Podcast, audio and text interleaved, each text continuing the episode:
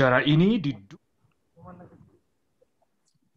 Baiklah, selamat pagi semua kerabat desa Nusantara.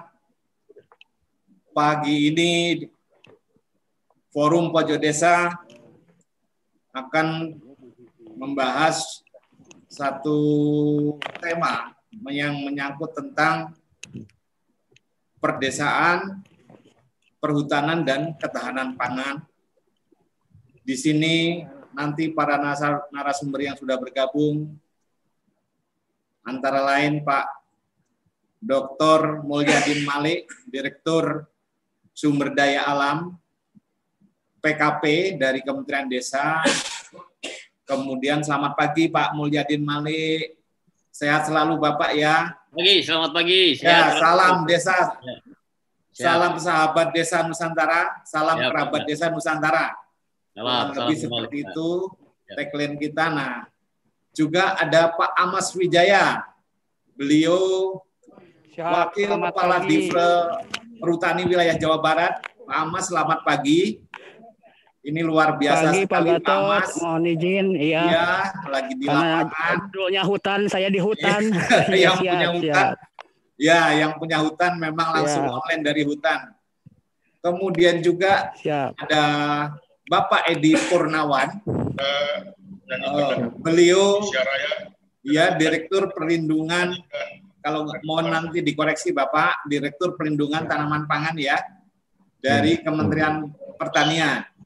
Selamat pagi Bapak, selamat bergabung di Forum Pojok Desa Bapak. Selamat pagi. Ya, uh, kerabat Desa Nusantara, tema ini memang menarik karena ini sebetulnya menjadi satu hal yang eh, jika kita dalami adalah menyangkut persoalan yang paling mendasar adalah pangan. Eh, bicara perdesaan ataupun kawasan perdesaan, ini menyangkut juga posisi berbagai eh, hutan desa yang bukan cuma satu desa, lebih dari satu desa di berbagai kawasan yang ada. Kalau di Pulau Jawa yang terkait dengan perhutani sangat banyak. Di program perhutanan sosial itu diprioritaskan untuk Pulau Jawa saja kurang lebih 1,3 juta hektar yang kurang lebih adalah lahan dari perum perhutani yang kemudian coba untuk dikelolakan kepada masyarakat yang ada di desa hutan. Nah, ini mendasar sekali karena ini juga menyangkut lahan. Karena lahan untuk petani desa hutan juga sangat penting karena ini nantinya juga menyangkut kehidupan e, mereka di masa mendatang. Kemudian pasca dari lahan jelas adalah berbagai e, hal yang menyangkut kebutuhan pangan kita, terutama pertanian, jadi saya pikir ini sudah ada satu koneksitas yang menarik. Nah, kemudian menyangkut kawasan perdesaan itu, seperti apa uh, yang bisa di uh, kita petik dari sana, informasi apa saja, mungkin kita persilakan Pak Dr. Mulyadin Malik untuk mengawali, mengantarkan sebagai narasumber pertama untuk pagi ini. Silakan Bapak. Baik. Bismillahirrahmanirrahim. Assalamualaikum warahmatullahi wabarakatuh. Salam. Salam sejahtera buat kita sekalian. Om Swastiastu. Salam kebajikan. Salam Pancasila. Dan tak lupa pula selamat pagi Nusantara, kerabat desa Nusantara. Baik, Bapak Ibu sekalian yang berbahagia, para pemirsa di TV Desa yang kami hormati, para narasumber, izin Pak Amas Wijaya, Pak Edi Purnawan, izin kami mendahului menyampaikan beberapa informasi dan tak lupa pula buat Mas Gatot Bimo ini sebagai palura kita, jadi Lurah Nusantara kita sepakat beliau ini adalah Pak Lurah Nusantara, bukan Lurah Pojok Desa. ya.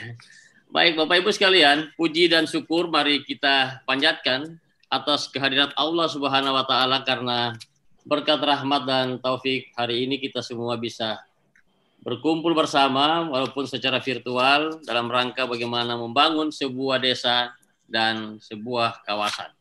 Hari ini terima kasih Pak Pak Lurah ya. atas waktunya kepada kami.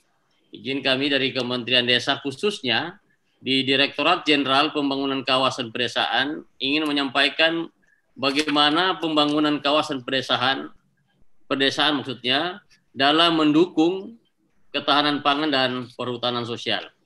Baik, ada mungkin paparan kami mungkin bisa ditampilkan secara cepat. Bapak Ibu sekalian yang berbahagia, eh, hari ini saya akan sampaikan tiga tema, maksudnya tiga sub daripada tema yang ada. Yang pertama adalah bagaimana kebijakan Kementerian Desa, daerah tertinggal dan transmigrasi dalam hal ini bagaimana terkait dengan membangun desa dan membangun sebuah kawasan yang ada di di perhutanan sosial, termasuk bagaimana ketahanan pangan yang ada.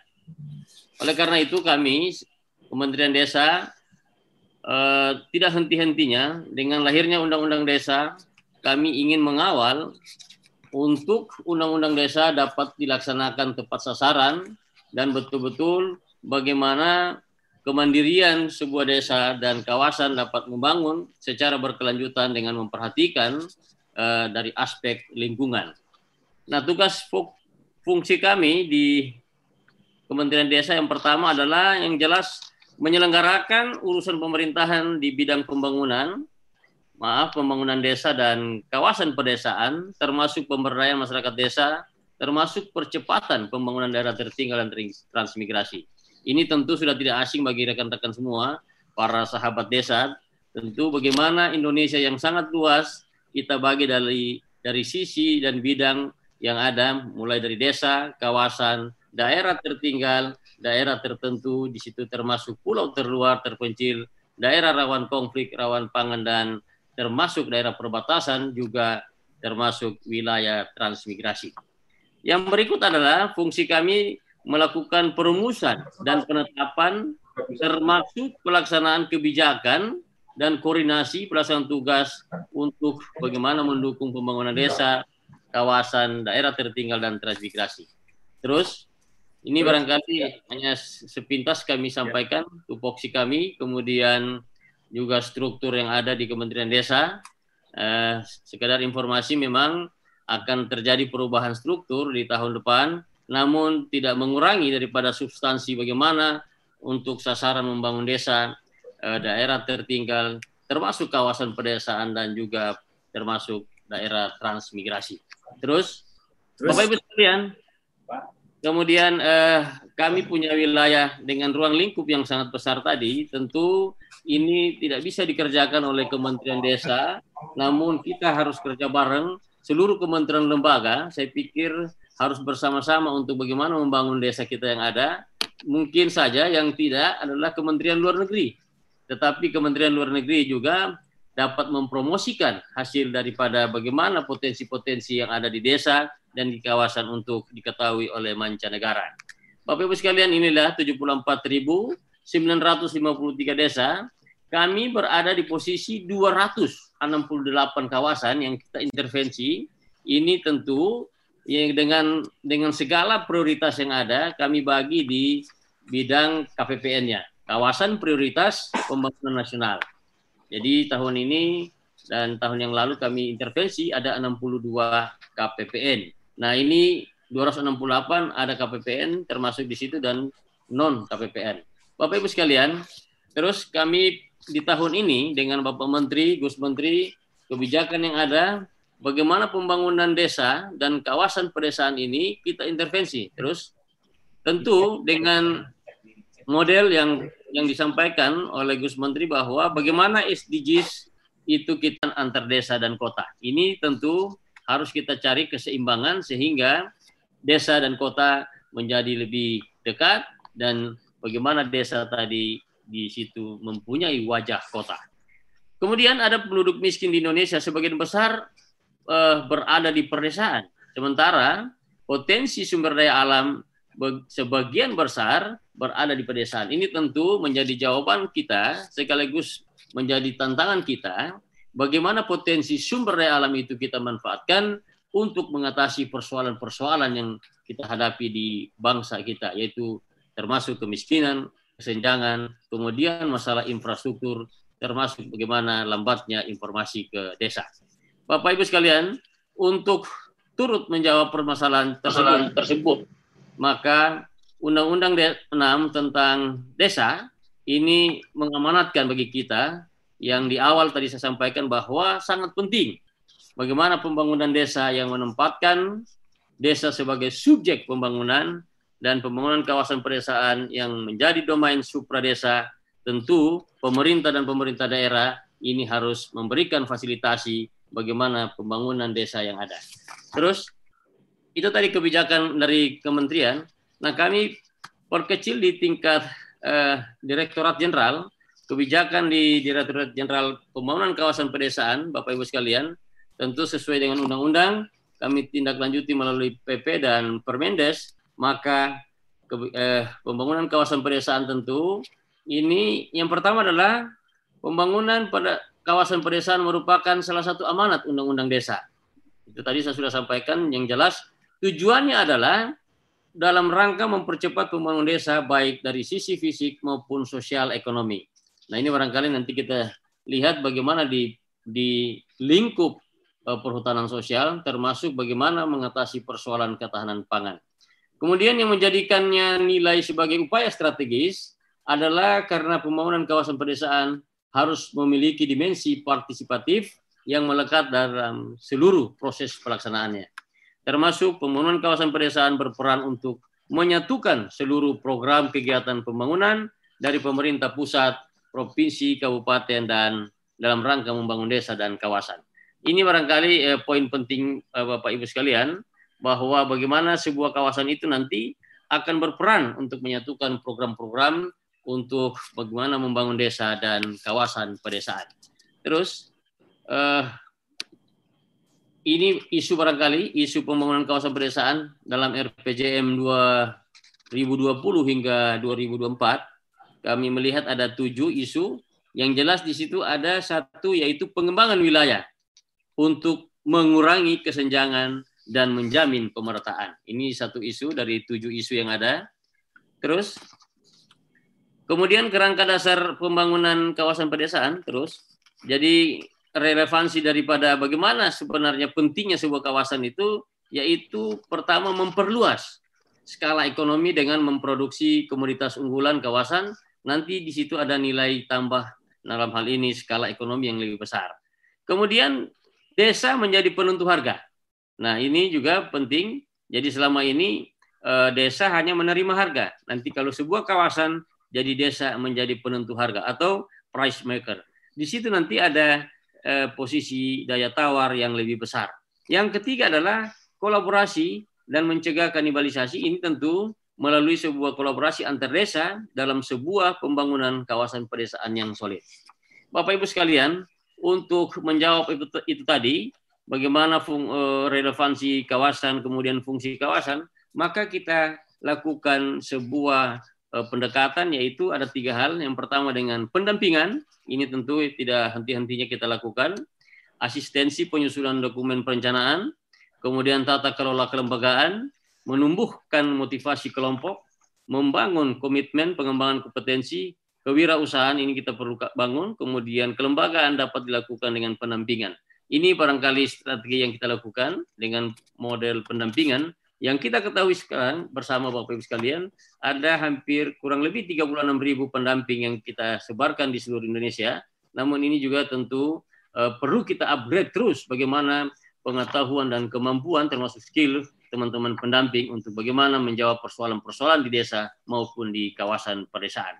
Juga ada pendamping kawasan tentunya kita akan tetap upgrade bagaimana terkait dengan kualitas pendampingan. Yang kedua adalah pelatihan. Ini tentu juga Bapak Ibu sekalian, strategi yang kita lakukan bagaimana peningkatan pengetahuan, sikap, keterampilan dan perilaku masyarakat sehingga mampu memberdayakan serta membangun diri dan lingkungan kegiatan ini dapat dilakukan. Nah sekarang kita punya balai di delapan regional yang ada, ini juga membantu bagaimana pelatihan-pelatihan untuk tetap kita berikan kepada masyarakat dan juga akan bersinergi dengan para pendamping.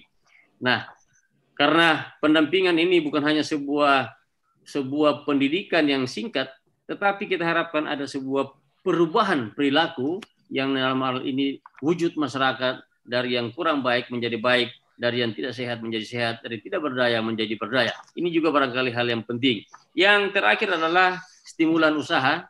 Bapak Ibu sekalian, program pengembangan yang kita kembangkan dengan stimulan usaha ini mulai dari hulu hingga hilir yang dikelola oleh manajemen kelembagaan. Yang sekarang kita kenal di tingkat desa ada wadah BUMDes dan di tingkat kawasan ada BUMDes bersama. Tentu juga eh, lembaga-lembaga ekonomi lainnya termasuk koperasi, termasuk usaha-usaha poktan atau kelompok-kelompok tani lainnya, ini perlu kita kembangkan yang mana kita akan intervensi melalui APBN, APBD termasuk dana desa dan juga kita akan linkkan melalui teman-teman mitra usaha lainnya.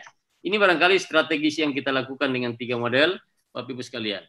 Terus, nah, kemudian di RPJM 2020, eh, Bapak Ibu sekalian, karena tadi ada 268 kawasan, nah kami mengintervensi di 62 KPPN. Dalam hal ini terbagi di 41 yang eh, KPPN pertumbuhan dan di 21 eh, lokasi di KPPN pemerataan.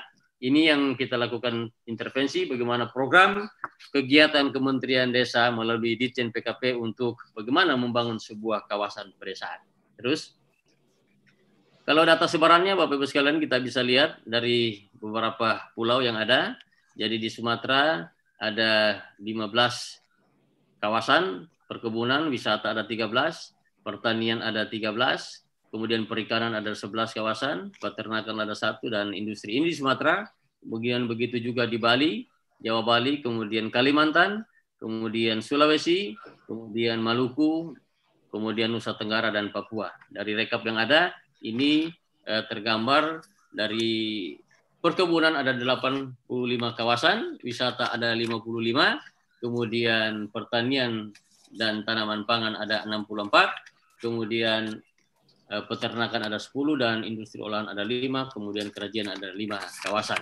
Ini yang kami eh, bagi di kawasan KPPN dan non KPPN. Terus Nah, ini Bapak Ibu sekalian, dari KPPN yang ada, kemudian slide yang ketiga kami ingin sampaikan, bagaimana kebijakan dan dukungan terhadap oh, ketahanan pangan.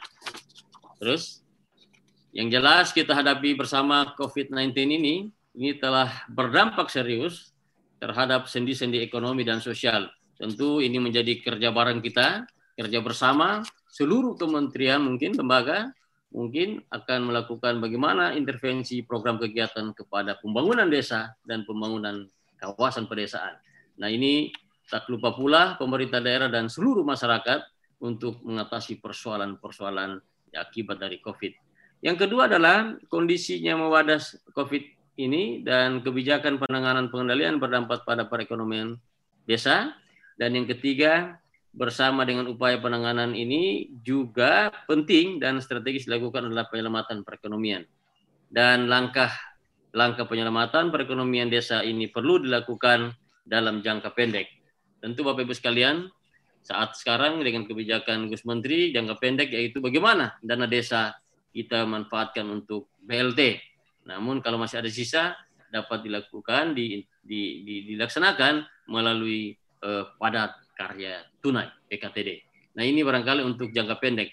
Namun jangka menengah dan jangka panjang perlu kita buat sebuah strategi untuk penanganan bagaimana persoalan ketahanan pangan. Bapak Ibu sekalian, uh, kita uh, saya ingin menyampaikan slide berikutnya ada model pemberdayaan tentu yang kita lakukan ini barangkali menjadi sebuah solusi untuk bagaimana ketahanan pangan kita lakukan bersama. Yang pertama adalah semangat kebersamaan. Ini perlu tentu perlu kita angkat terus bagaimana eh, semangat kebersamaan ini di tingkat desa dan pedesaan harus muncul, harus timbul. Kemudian pemikiran dan tindakan yang cepat. Ini juga barangkali Bapak Ibu sekalian, yang perlu kita lakukan dan sinergi program yang dari awal saya sampaikan sangat penting bagaimana program kementerian lembaga yang terkait untuk kita sinergikan, kemudian stimulan usaha, kemudian pendamping dan reorientasi dana desa. Terus Bapak Ibu sekalian, ketahanan pangan tentu kita tidak lepas dari uh, empat persoalan penting yaitu bagaimana pengumpulan data ini kita harus lakukan mulai dari identifikasi kemudian pemetaan sampai dengan uh, identifikasi akses desa terhadap pangan. Yang kedua adalah peningkatan produksi, yang ketiga adalah penguatan cadangan pangan, dan yang keempat adalah manajemen perdagangan. Tentu Bapak Ibu sekalian, kita tidak bisa lagi pungkiri bahwa bagaimana empat tahap ini harus kita digitalisasikan. Bagaimana uh, digitalisasi ini betul-betul harus masuk di tingkat desa sehingga nanti penanganan persoalan ketahanan pangan dapat kita atasi melalui digitalisasi. Ini harapan ke depan sehingga nanti desa-desa atau kawasan-kawasan pedesaan menjadi lebih cerdas, lebih pintar atau smart village atau nanti lebih atasnya lagi adalah smart city. Kemudian harapan ke depan ke atas lagi adalah smart province dan terakhir adalah smart nation. Terus ini eh, setelah strategi tadi tentu kita lakukan bagaimana fasilitasi yang ada, tentu kita selama ini, Bapak Ibu sekalian, fasilitasi kawasan pedesaan mendukung ketahanan pangan kita sudah lakukan di di PKP. Bagaimana yang pertama adalah peternakan. Nah ini kita sudah lakukan intervensi. Kemudian yang kedua rumah pajang di 62 kawasan tadi kita intervensi bagaimana rumah pajang bisa difasilitasi. Juga terkait dengan pertanian kita bantu hand tractor, kemudian mesin pasca panen, yang berikut adalah kalau tadi wilayahnya kurang air atau eh, apa namanya keadaan tanahnya tidak tidak baik, maka kita lakukan pembangunan embung termasuk pasar antar desa atau pasar kawasan juga bagaimana memasarkan eh, hasil produk-produk yang ada. Ini intervensi yang sudah kami lakukan Bapak Ibu sekalian. Terus juga kita lakukan dengan bagaimana eh, kerjasama dengan teman-teman lainnya, Eh, dalam hal ini pengembangan BUMDes dan BUMDes bersama. Jadi yang jelas dari undang-undang, PP dan Permendes bahwa kita punya wadah ekonomi di tingkat desa BUMDes dan di tingkat kawasan adalah BUMDes bersama. Ini kita tetap dorong dengan kerjasama dengan BUMN atau mitra termasuk swasta, termasuk dari sisi ilmiah adalah kita gabungkan adalah Pertides, perguruan tinggi eh, desa, di mana fungsi pendampingan dan pembinaan nanti kita harapkan dari Pertides dan kementerian lembaga terkaitnya termasuk yang ada sekarang Kementerian Pertanian, Kementerian Perhubungan, Kementerian uh, Koperasi dan UKM termasuk uh, Kementerian eh, PU untuk kita bagaimana kembangkan desa dan kawasan pedesaan. Terus Upaya penguatan ketahanan pangan dalam jangka pendek ini kita lihat di sini ada yang pertama adalah penggunaan sumber daya lokal. Ini tentu kita harus perhatikan dan yang kedua adalah eh, pelibatan lembaga ekonomi desa, yang ketiga adalah sinergitas antar pelaku pembangunan di desa, yang keempat adalah orientasi kegiatan padat karya, yang kelima adalah pemerataan penerima manfaat dan yang keenam pengarus utamaan perempuan. Kemudian yang tujuh adalah kerjasama antar desa. Yang kedelapan adalah bagaimana mobilisasi dana-dana CSR perusahaan. Yang kesembilan adalah eh, mengembangkan kegotong royongan masyarakat. Yang kesepuluh adalah pemetaan potensi warga. Sebelas adalah pemetaan potensi kecamatan dan desa. Dan yang ke-12 adalah pemetaan potensi kabupaten. Ini tentu eh, kalau kita lihat dari bawah ke atas bagaimana potensi-potensi itu dapat kita kembangkan. Terus yang terakhir adalah Bapak Ibu sekalian, kebijakan dan dukungan kami terhadap perhutanan sosial yang jelas bagaimana pengelolaan lahan perhutanan sosial ini berbasis Prukades dan BUM Desa. Ini tentu sudah didukung dengan peraturan Menteri nomor 11 tahun 2011 tentang uh, penetapan prioritas penggunaan desa. Jadi kita juga uh, inter, apa, uh, dukung melalui bagaimana penggunaan dana desa di tahun berikutnya. Kegiatan-kegiatan pemberdayaan masyarakat desa dalam konteks pelaksanaan program perhutanan sosial ini dilakukan dalam rangka pengelolaan usaha ekonomi produktif serta pengelolaan sarana prasarana termasuk ekonomi yang mencakup. Jadi ada tiga terus. Eh, yang pertama adalah pengelolaan produksi usaha pertanian untuk ketahanan pangan dan usaha pertanian. Kemudian pembentukan dan pengembangan usaha ekonomi masyarakat. Yang terakhir adalah produk unggulan desa merupakan upaya membentuk, memperkuat, dan memperluas usaha ekonomi yang difokuskan pada satu produk unggulan di wilayah desa. Kalau nanti kalau di kawasan eh, Prukades, kalau di desa Prudes, kalau di, di kawasan Prukades, produk unggulan kawasan perdesaan. Terus eh, ini kami ingin perlihatkan bagaimana eh, percepatan perhutanan sosial berbasis desa. Nanti juga kita bisa adopsi ke tingkat kawasan jadi di situ ada uh, kelembagaan ekonomi, bagaimana mulai dari musdes diintervensi melalui musyawarah antar desa kalau di kawasan, kemudian bagaimana konsolidasi sumber daya, kemudian termasuk nanti pada uh, akhirnya bagaimana kelembagaan BUMDes dan BUMDes bersama ini dapat bisa berkembang. Tentu ini juga ada uh, intervensi atau uh, bagaimana kemitraan kita kita bangun melalui BUMN swasta, termasuk nanti di situ menyangkut masalah permodalan, akses pasar, peningkatan SDM, dan juga bagaimana pemberlakuan teknologi tepat guna. Bapak Ibu sekalian, ini barangkali yang eh, tiga kebijakan atau dukungan yang kami lakukan. Terus, terus jadi ini eh, ya kontribusi Kementerian Desa, Bapak Ibu sekalian. Jadi kalau kita lihat bagaimana dengan pertama adalah pemanfaatan dana desa. Tentu dana desa dapat dimanfaatkan untuk kegiatan pemberdayaan masyarakat desa, terutama di hutan, kemudian tinggal di dalam atau di sekitar hutan.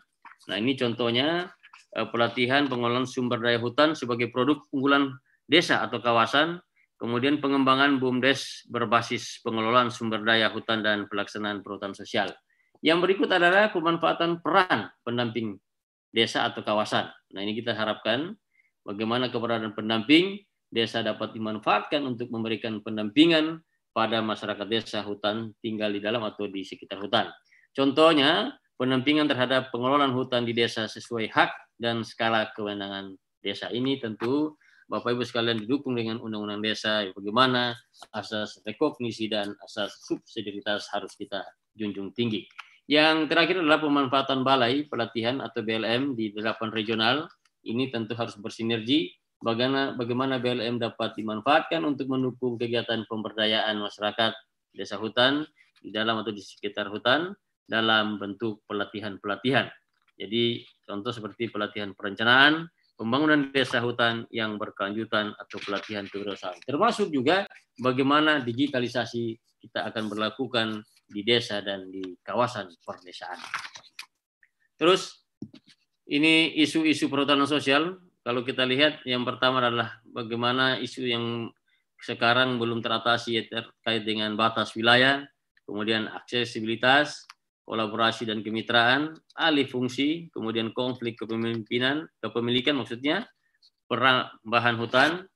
Ini barangkali enam, enam persoalan ini yang menjadi isu-isu yang perlu kita bahas, perlu kita selesaikan bersama, sehingga nanti masalah perhutanan sosial dapat kita matasi dan kita manfaatkan sebagai sebuah sumber ekonomi bagi pembangunan kawasan pedesaan. Terus, Bapak Ibu sekalian, ini uh, kawasan pedesaan yang beririsan dengan perhutanan sosial kami perlihatkan dari mulai dari Aceh, kemudian Papak Barat, pesisir selatan, Empat Lawang, Belitung, Bangka Selatan, Masuji, Banjar, Kota Waringin, Barat, Kota Timur, Kayong Utara. Ini sudah jelas dengan nama kawasannya, dan nama kabupatennya. Terus ada 22, di sini ada sudah hampir 35. Lombok Tengah, Lombok Timur sampai dengan Manokwari. Ini eh, dapat kita lihat bersama.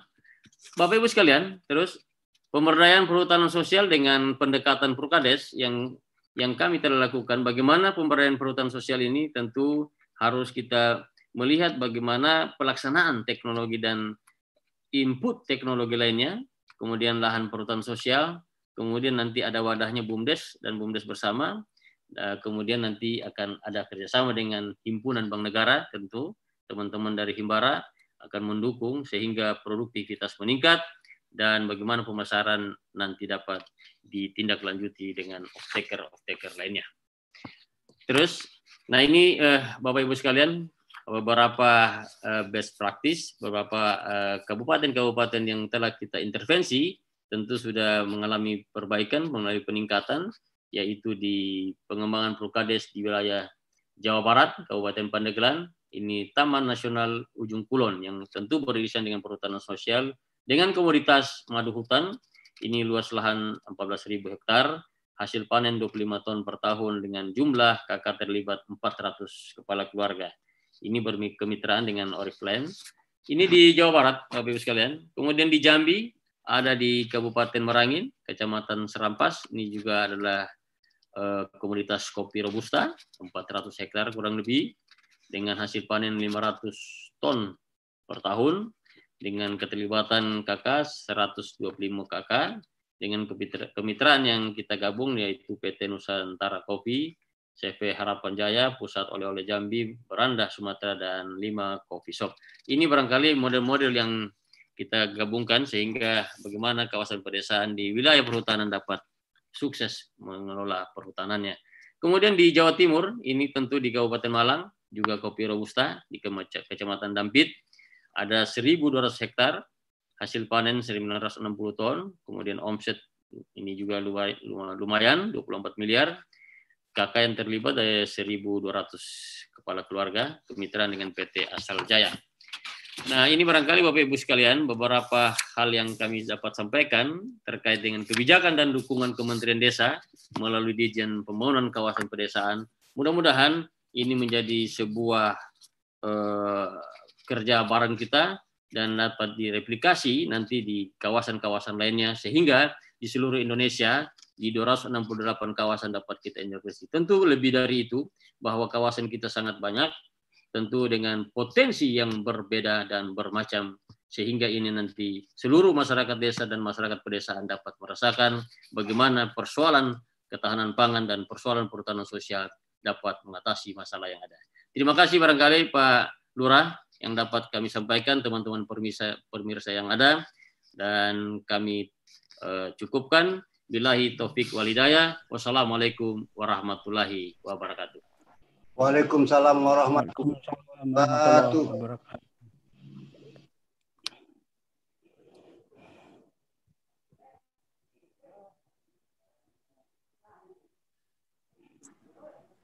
Terima kasih Pak Mulyadin Malik.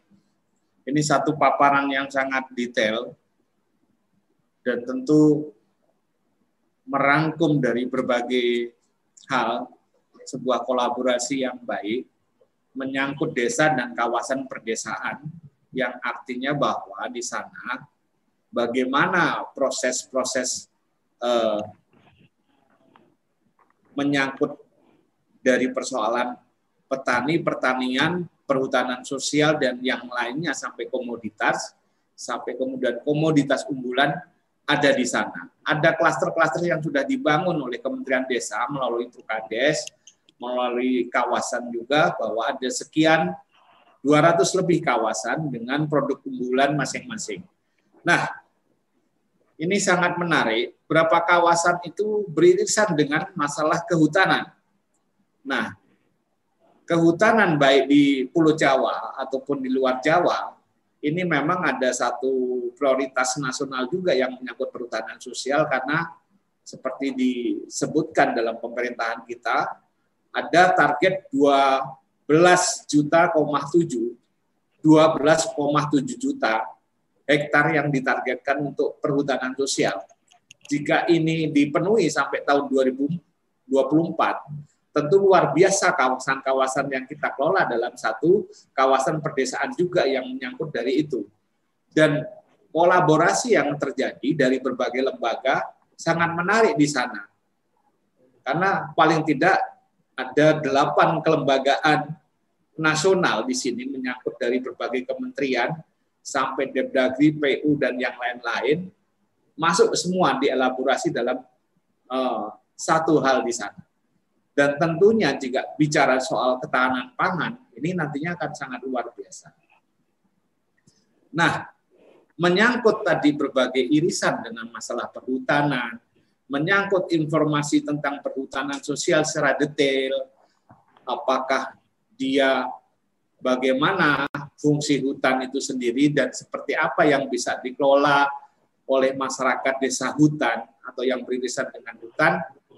Nah, mungkin eh, kita bisa minta Pak Amas Wijaya untuk melakukan satu paparan untuk melengkapi satu uh, pemikiran dari Pak Mulyadi tadi yang luar biasa itu. Pak Amas, silahkan langsung disambut. Baik, terima kasih Pak Gatot selaku ya. uh, lurah uh, Nusantara ya, bukan pojok desa. Tadi Pak Mulyadin bilang jadi saya lagi. lurahnya Nusantara. uh, baik, ya, ya. Selain itu juga uh, Selamat pagi, salam sejahtera bagi kita semua. Assalamualaikum warahmatullahi wabarakatuh.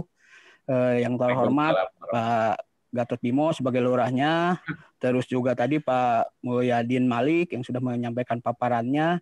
Demikian juga nanti Pak Edi mungkin izinkan saya eh, sekalian perkenalan. Saya kebetulan Amas Wijaya yang kebetulan memang mendapatkan amanah sementara ini adalah menjadi wakil kepala divisi regional Jawa Barat dan Banten jadi kami eh, di Perhutani itu selain kantor pusat di Jakarta ada tiga eh, divisi regional di masing-masing provinsi. Cuman hanya Jawa Barat dan Banten saja yang masih gabung karena memang Banten adalah pengembangan dari Jawa Barat sehingga divisi regional masih gabung.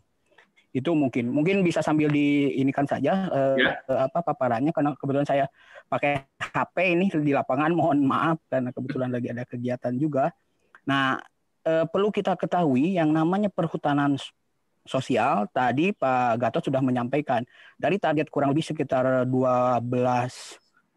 12,7 juta hektar kebetulan di Pulau Jawa itu kami perhutani mengelola kawasan hutan mungkin di slide pertama eh, kurang lebih sekitar 2,4 juta hektar di mana kalau lebih fokus lagi eh, kami di Jawa Barat dan Banten itu mengelola kurang lebih sekitar 675 Eh, ribu hektar. Sementara teman-teman di Jawa Tengah kurang lebih 700 ribu hektar dan teman-teman di Jawa Timur mengelola kurang lebih dari 1,1 juta hektar. Nah, dari luasan yang kurang lebih khususnya di Jawa Barat, izinkan saya berbicara lebih fokus di Jawa Barat. Eh, dari sisi potensi dari perhutanan sosial tersebut, nah ini ini terdiri dari ada kelas eh, perusahaan. Kalau di kita di perhutanan itu ada pengelolaan berdasarkan kelas perhutanan jenis tanaman kehutanan. Tetapi berdasarkan fungsi ini dibagi dua. Kebetulan perhutani hanya ditugaskan mengelola dua fungsi hutan lindung dan hutan produksi kebetulan untuk Jawa Barat dan Banten hutan produksi yang kita kelola hampir kurang lebih sekitar 400 ribu sementara sisanya adalah berupa hutan lindung Nah, sehingga dari potensi luas kawasan, jadi kalau kita berbicara ketahanan pangan, izinkan kami menghubungkan antara perhutanan sosial dengan ketahanan pangan. Jadi dari sisi potensi objek dalam hal ini ada lahan, ini lumayan eh, potensi yang cukup besar. Apalagi boleh dikatakan dengan kondisi Pulau Jawa yang eh, relatif dalam artian eh, padat penduduk, yang kedua juga dari sisi aksesibilitas dan lain sebagainya, ini lebih memungkinkan untuk pengembangan. Sehingga dalam rangka ketahanan pangan menuju kedaulatan pangan, ini menjadi salah satu potensi yang perlu dipikirkan oleh kita bersama. Pemerintah sudah menggulirkan program perhutanan sosial, jadi dari salah satu aspek ini sudah dipenuhi, yaitu aspek legalnya. Tinggal aspek-aspek yang lain mungkin nanti kita bahas di belakang. Nah dari sisi potensi eh, lahan ini sudah terpenuhi. Yang kedua adalah dari sisi potensi subjeknya, pelakunya. Karena tidak mungkin ketahanan pangan hanya ada lahan sementara subjeknya, pelakunya tidak ada. Khusus untuk Jawa Barat dan Banten, ini ada kelompok eh, usaha perhutanan sosial, baik itu KUPS ataupun KTH ataupun LMDH, yang sudah eh, bergulir sejak jauh-jauh hari sebelum ada perhutanan sosial pun dalam rangka pemberdayaan yang kurang lebih sekitar 1.500-an kelompok.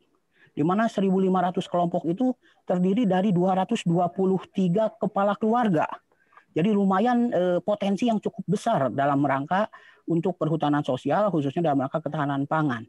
Jadi dari sisi eh, objek tadi sudah ada lahannya, dari sisi subjek sudah ada. Yang ketiga juga dari sisi budaya.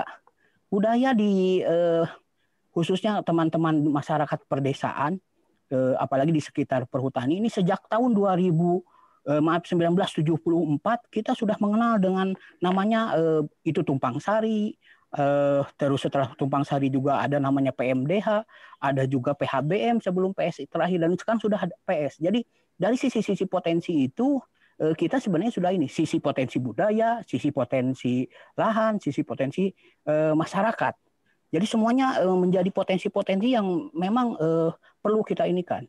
Nah, demikian juga dengan konsep yang eh, dilanjut mungkin dengan konsep perhutanan sosial yang ada sekarang, di mana hak akses yang tadi itu kita berikan kepada masyarakat di sekitar kawasan hutan. Dan dari sisi konsep ini adalah merupakan pengelolaan hutan lestari dengan mengedepankan sebagai pelaku utamanya adalah masyarakat. Sehingga diharapkan tentu saja kawasan hutannya tetap terjaga lestari, tetapi dari sisi yang lain pemberdayaan masyarakat, kesejahteraan masyarakat juga bisa terpenuhi.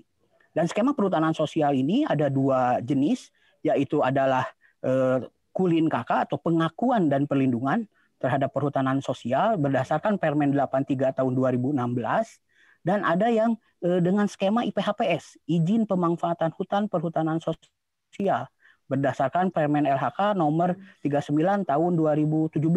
Jadi dua skema itu juga menjadi legalitas dalam rangka implementasi ini menjadi salah satu potensi. Jadi aksesnya sudah ada e, untuk ininya. Tinggal mungkin sambil dilanjut. Nah, perhutanan sosial itu mengedepankan lima akses. Yang pertama tadi sudah dipenuhi akses legalnya dengan terbitnya izin baik itu kulin kakak maupun e, IPHPS yang kedua memang yang dibutuhkan ini yang menjadi pemikiran kita bersama adalah akses pendampingan. Ini teman-teman, salah satunya juga Pak eh, Gatot, termasuk juga tadi paparan dari Pak Mulyadin Malik, ini beberapa instansi sudah mempersiapkan terkait dengan pendampingan-pendampingan yang mungkin nanti tinggal disatukan sehingga pendampingan itu betul-betul eh, komprehensif memenuhi se se semua keinginan masyarakat. Nah, dari sinergi-sinergi multi stakeholder ini Eh, ketika PS digulirkan tahun 2017, dulu PS itu digulirkan dengan melibatkan hampir kurang lebih 39 kementerian dan lembaga negara. Di mana waktu itu sebagai koordinatornya adalah Pak Menko Perekonomian. Zamannya Pak Darmin Nasution waktu itu. Nah, itu digulirkan perhutanan sosial dengan melibatkan semua stakeholder itu. Baik eh, di bidang perekonomiannya, di bidang sarana prasarananya dan lain sebagainya. Karena tadi perhutanan sosial membutuhkan lima akses. Tadi akses legalnya sudah dipenuhi dengan pemberian SK tersebut. Yang kedua SK pendampingan. SK pendampingan itu dibutuhkan. Teman-teman dari Kementerian Lingkungan Hidup dan Kehutanan sudah menerbitkan SK pendampingan. Tetapi mungkin juga dari kementerian yang lain, tadi saya dengar dari Kementerian Desa, dari Kementerian Koperasi, juga mungkin dari kementerian yang lain, pertanian, itu juga ada pendampingan-pendampingan. Nah, itu yang memang dibutuhkan oleh masyarakat. Itu akses kedua yang dibutuhkan masyarakat dalam rangka implementasi perhutanan sosial. Yang ketiga, tentu saja akses permodalan. Akses permodalan inilah yang melibatkan tadi salah satunya eh, Himbara atau BLU dan lain sebagainya. Jadi harapan-harapan seperti itu ini diharapkan sekali oleh masyarakat. Dan yang keempat tentu saja adalah akses pemasaran sering kali menjadi PR utama kita PR utama dari teman-teman masyarakat desa hutan adalah terkait dengan akses pemasaran. Dengan pandemik ini, terus terang ini menjadi salah satu kendala sehingga dari tadi ketahanan pangan, misalkan contoh kasus kami menyoroti yang kecil saja di Jawa Barat, ini teman-teman kebanyakan budidayanya sebagian besar adalah kopi. Tetapi dengan pandemik ini harga kopi lumayan agak turun. Ini yang yang menjadi salah satu persoalan juga yang memang harus dipecahkan oleh kita semua eh, stakeholder yang terlibat dalam uh, pemberdayaan masyarakat desa hutan. Dan akses yang kelima yang dibutuhkan masyarakat tentu saja adalah akses dari sarana prasarana, baik sarana prasarana pertaniannya, sarana prasarana untuk uh, apa namanya uh, fisiknya, misalkan seperti akses jalan dan lain sebagainya, maupun alat-alat uh, pertaniannya. Ini yang uh, menjadi uh, PR kita bersama, apalagi dengan kondisi pandemik yang seperti tadi dikemukakan ini menjadi salah satu tantangan dalam upaya eh, ketahanan pangan khususnya dari masyarakat. Jawa Barat dengan jumlah penduduk yang paling besar hampir kurang lebih sekitar 42 juta jiwa dari total 270 juta jiwa di Indonesia itu ini menjadi salah satu tantangan. Nah, berdasarkan eh, progresnya sampai dengan uh, bulan September 2020 ini khususnya di Jawa Barat sudah ada kurang lebih sekitar 111 uh, lokasi yang mempunyai akses uh, izin terhadap perhutanan sosial di mana dari uh, jumlah itu hampir melibatkan kurang lebih sekitar 19.500 kakak. Jadi kalau satu kakak saja dikalikan dengan empat orang, uh, bapak, ibu, dan dua orang putra, ini sudah lumayan jumlah jiwa yang terlibat atau dalam artian yang tergantung hidupnya dalam kegiatan perhutanan sosial. Mungkin dilanjut. Ya. Nah, terkait dengan eh, jumlah total yang 111 itu ini eh, dari Kementerian LHK khususnya Direktorat Bina Usaha Perhutanan Sosial dan Hutan Adat atau BUPSA ini sudah eh, melakukan eh, semacam eh, pengukuran atau monitoring lah sampai seberapa jauh ini. Memang eh, terbagi ke dalam empat kategori. Yang tertinggi tentu saja platinum, yang kedua adalah gold, yang ketiga silver, dan yang keempat blue. Nah ini dari Jawa Barat dan Banten memang dari 111 lokasi eh, KUPS itu memang eh, baru mencapai ke tingkat gold. Gold itu mungkin artinya sudah mempunyai pasar tapi masih sifatnya lokal. Sementara kalau platinum itu sudah bisa menembus pasar-pasar minimal di tingkat regional, malahan mungkin sampai ke eh, tingkat eh, internasional. Nah ini yang kita coba terus dorong, terutama juga teman-teman yang masih eh, di posisi blue di mana blue itu sebagian memang potensinya sudah ada, tetapi mungkin ini yang harus didorong terus unit usaha karena berdasarkan eh, pemetaan unit usaha yang dikelola dari teman-teman yang pemegang izin mungkin dilanjutkan eh, ininya paparannya. Ini di Jawa Barat dan Banten khususnya ada kurang lebih sekitar 12 ini. Dilanjut mungkin slide-nya. Nah, berdasarkan pemetaan jenis komoditi usaha yang dilakukan oleh teman-teman eh, pemegang izin, ini khususnya di Jawa Barat dan Banten, ini hampir kurang lebih 49 kelompok itu ber eh, ini ber, berproduksi di kopi karena kebetulan pemegang izin rata-rata kebanyakan di hutan lindung. Karena karakteristik hutan lindung tentu saja pemanfaatannya hanya untuk eh, apa eh, jenis komoditi non kayu karena kalau yang kayunya tidak boleh dimanfaatkan. Nah, ini ada 49 kelompok dan yang lainnya tersebar ada yang padi, kopi, cengkeh dan e, berbagai macam jenis lainnya sehingga dengan komoditi yang beragam ini ini yang perlu diperkirakan tadi dari sisi marketing pemasarannya. Makanya mungkin e, sangat diharapkan oleh teman-teman petani adalah e, ada off taker off taker yang ditunjuk untuk e, sebagai e, pemasaran atau e, penampung dari produk-produk uh, mereka. Yang tentu saja uh, sesuai dengan arahan Pak Menteri Koperasi juga ber, uh, dengan upaya-upaya supaya masyarakat membentuk koperasi itu yang kita harapkan. Nah, terkait dengan ketahanan pangan di khususnya di Jawa Barat, ini kita mencoba melakukan beberapa uh, piloting khususnya mungkin untuk jenis yang agak sedikit dominan. Yang pertama itu yang jenis padi Padi kita melakukan piloting e, untuk ketahanan pangan adalah di wilayah e, Indramayu. Dilanjut mungkin paparannya. Ada di wilayah Indramayu jenis komoditi padi dengan luasan hampir kurang lebih sekitar 1.600 hektar dengan melibatkan kurang lebih sekitar 2.671 kakak. Ini salah satu potensi yang besar juga yang e, dimanfaatkan. Nah, mungkin tinggal e, tadi pengawalan dari sisi nanti ketika masa panen. Jangan sampai harga turun drastis sehingga kembali menjadi persoalan klasik dari petani itu ketika masa panen harga eh, jatuh. Nah, di sini perlu eh, apa namanya sentuhan atau perlu intervensi dari pemerintah khususnya eh, mungkin juga pelaku-pelaku usaha yang bergerak di ini. Yang kedua yang menjadi piloting kami adalah di Banten. Kebetulan Banten ada komunitas jagung dengan luasan kurang lebih sekitar 875 hektar yang melibatkan 740-an eh, kakak ini eh, dengan tanaman jagung yang merupakan juga kerjasama eh, karena bibitnya bantuan dari teman-teman dari Kementerian Pertanian. Yang ketiga yang menjadi piloting adalah di Majalengka dengan jenis padi juga sama untuk yang Majalengka itu juga kebetulan menjadi salah satu dominan seluas kurang lebih sekitar 494 hektar dengan melibatkan 1.538 dan yang terakhir yang menjadi piloting karena memang di Jawa Barat sebagian besar uh, tanaman kopi kita lakukan di kawasan Bandung Selatan. Seringkali kalau teman-teman penikmat kopi mendengar kopi jenis puntang, kopi ciwidey, kopi pangalengan, dan yang gambar besarnya adalah kopi Japa Preanger.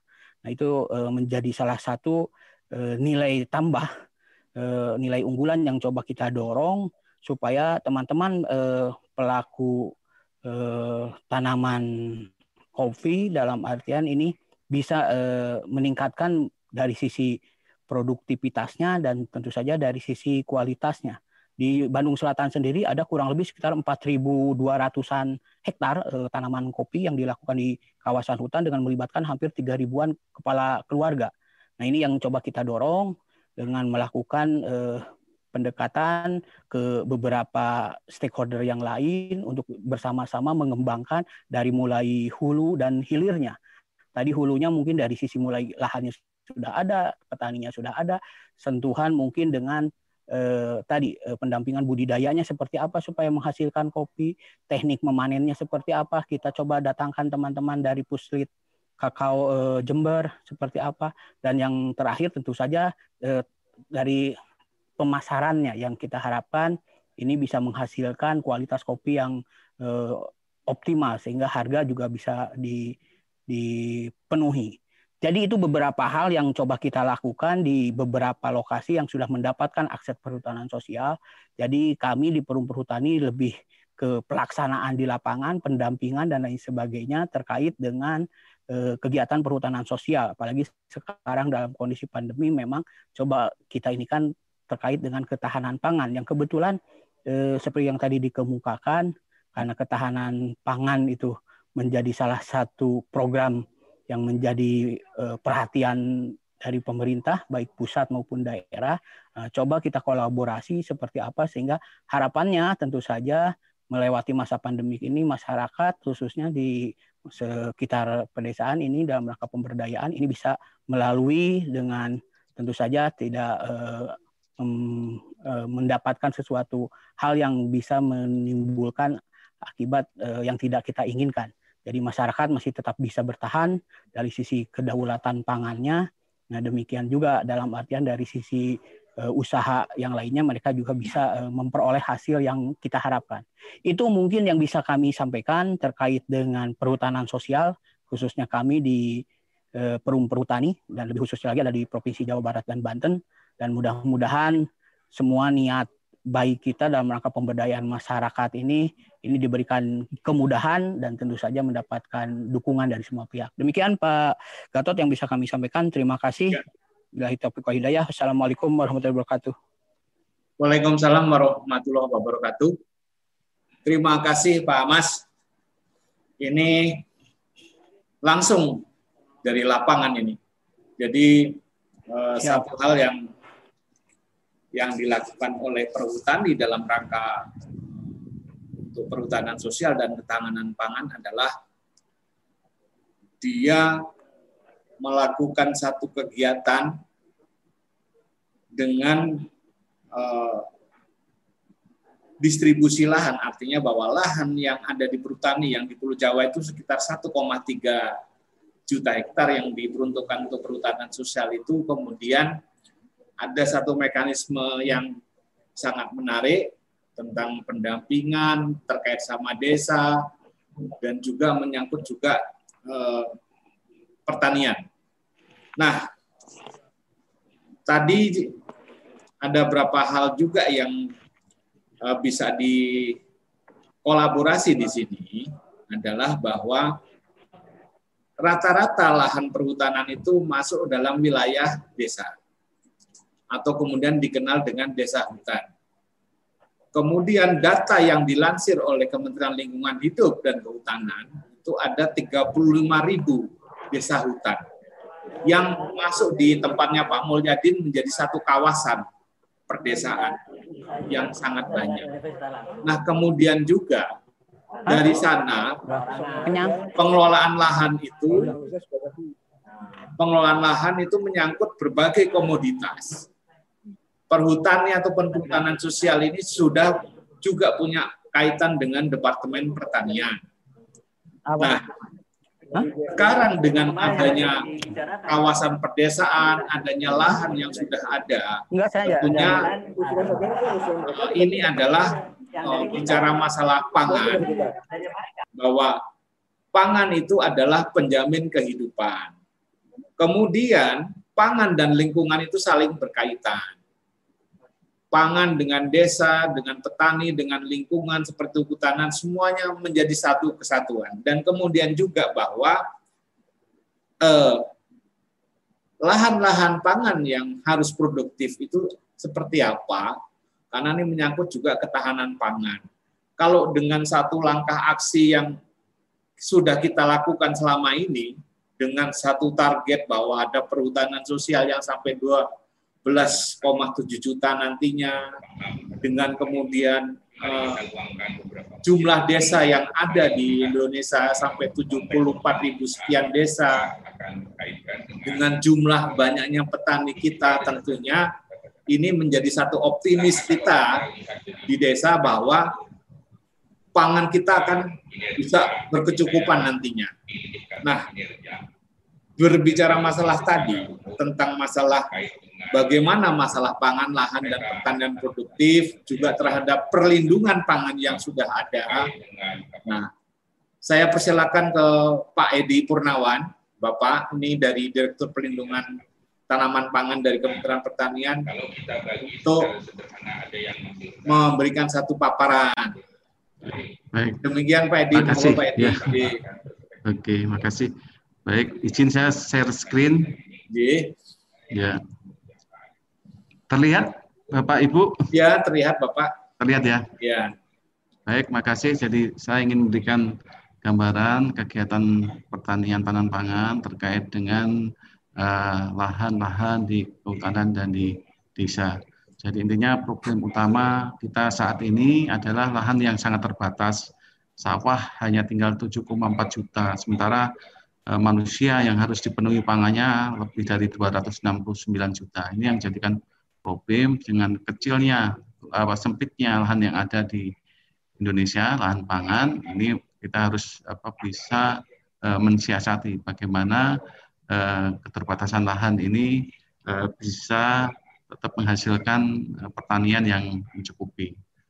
Jadi sebagai gambaran untuk lahan per kapita saat ini 340 meter per jiwa ini tentunya masih sangat kecil kalau kita bandingkan dengan Thailand aja, Thailand 5.000 lebih, 5.000 meter lebih per jiwa. Kemudian Vietnam itu ada hampir 1.000 ya, 960 meter per jiwa. Sedangkan Indonesia hanya 340 meter per jiwa. Jadi ini yang apa yang sangat memprihatinkan. Kemudian sementara masih ada potensi lahan yang bisa kita manfaatkan. Jadi di atas kertas ada lahan seluas 54 juta hektar yang bisa dijadikan lahan pertanian bisa kita tanami. Bapak Ibu sekalian, program Kementerian Pertanian untuk uh, menyediakan pangan. Jadi ini karena tugas kami adalah uh, menjaga ketersediaan pangan, bagaimana kami memproduksi pangan yang mencukupi, maka ada program-program ya kalau di sini kita sebut ada cara bertindak. Cara bertindak pertama kami bagaimana kita meningkatkan kapasitas produksi sehingga kami mengupayakan lokasi-lokasi yang mungkin ditanamin termasuk yang lokasi rawa yang memungkinkan. Kemudian kami eh, mencanangkan PATB, perluasan areal tanam baru. Eh, PATB ini eh, sangat menjanjikan untuk di lokasi-lokasi eh, perkebunan dan kehutanan yang melakukan replanting, yang ditanam baru ditanam paling enggak dalam jangka waktu tiga tahun itu bisa ditanami tanaman pangan sebagai tanaman selah. Eh, kemudian yang kedua di produksi pangan ini juga kita lakukan bagaimana uh, mencoba pangan-pangan lain selain uh, beras. Kemudian penguatan cadangan dan sistem logistik pangan ini kami bangun mulai dari desa, kecamatan, kabupaten, provinsi dan pusat bagaimana stok pangan itu bisa terbina. Lumbung pangan itu ada di level rumah tangga, desa, kecamatan dan kabupaten. Sehingga ini yang jadi perhatian kita untuk penguatan sistem logistik pangan nasional. Kemudian pengembangan pertanian modern ini sebagai upaya agar usaha tani kita lebih efisien sehingga bisa bersaing uh, dengan produk-produk dari luar. Kemudian salah satu bendera yang sekarang dikibarkan adalah pengembangan korporasi petani. Dengan korporasi petani ini diharapkan petani ter, terdapat terlibat tidak hanya on farm.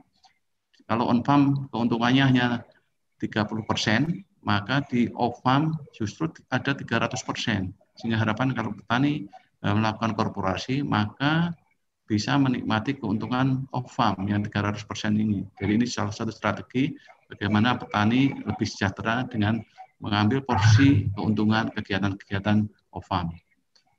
Ini yang dilakukan terkait uh, kegiatan jangka pendek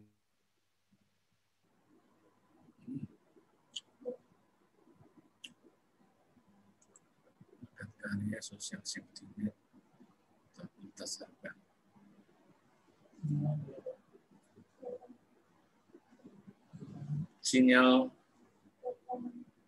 dan dalam family farming ya. uh, di masing-masing pekarangan rumah tangga. Kemudian kita melakukan kegiatan korporasi petani milenial dan pertanian eh, 4.0. Jadi ini yang terkait dengan apa tuntutan uh, kondisi saat ini supaya membuat pertanian menarik bagi generasi muda. Kegiatan pangan pangan berbasis korporasi ini kita kembangkan, jadi pendekatannya berbasis kawasan, Sementara ini fokusnya padi dan jagung.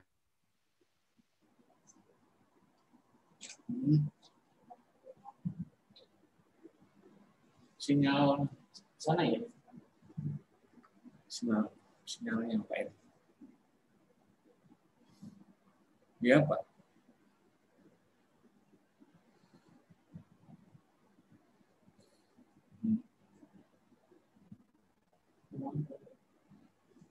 Uh, mungkin ada satu hambatan di sinyal Pak Edi Purnawan. Tadi beliau paparkan menyangkut program pengembangan kawasan tanam berbasis korporasi. Ya, Pak Edi lanjut.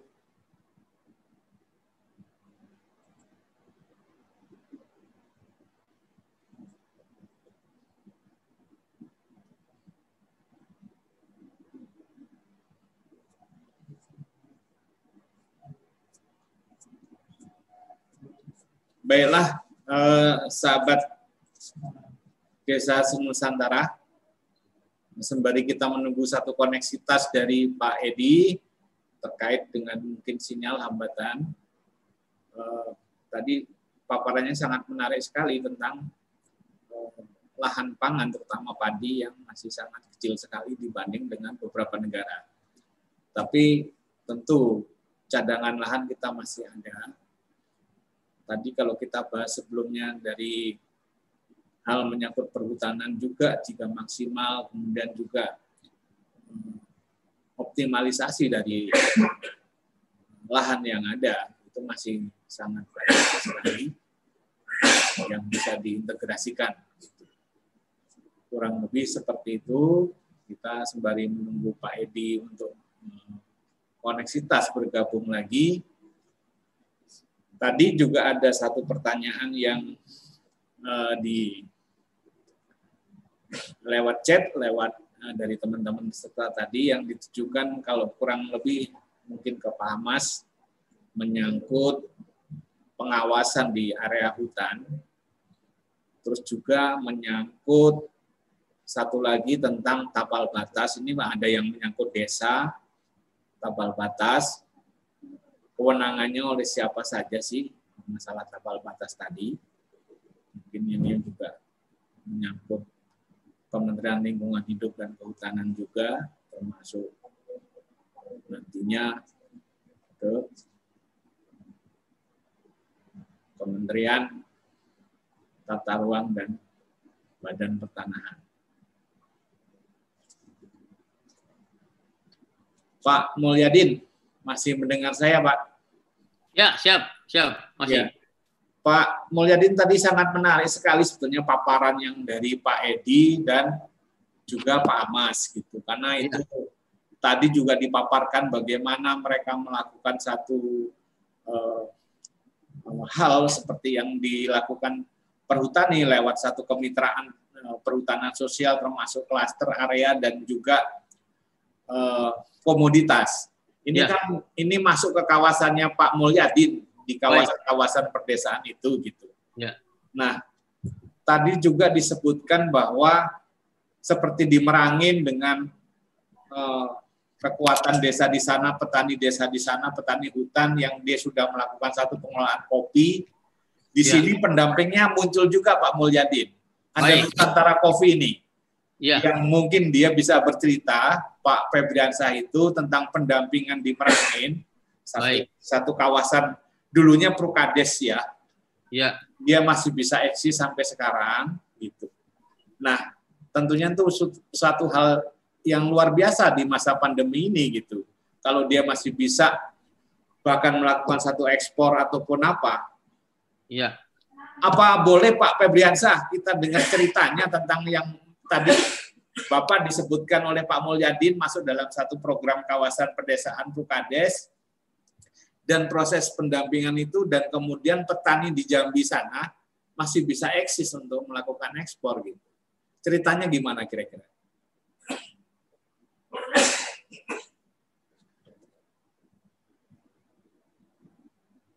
Unmutnya ya.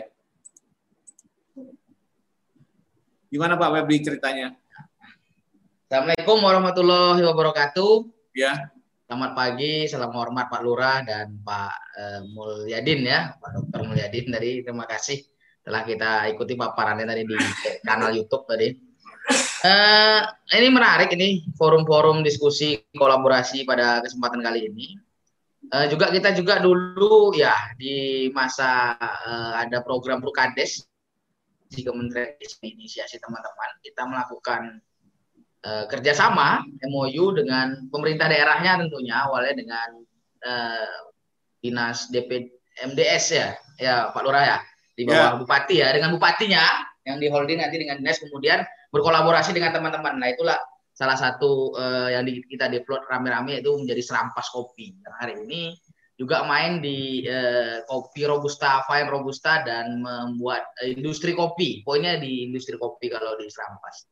Nah kemudian kita juga bekerja sama bukan hanya di eh, satu kabupaten itu di provinsi Jambi juga di seperti di Kerinci dan di daerah lain.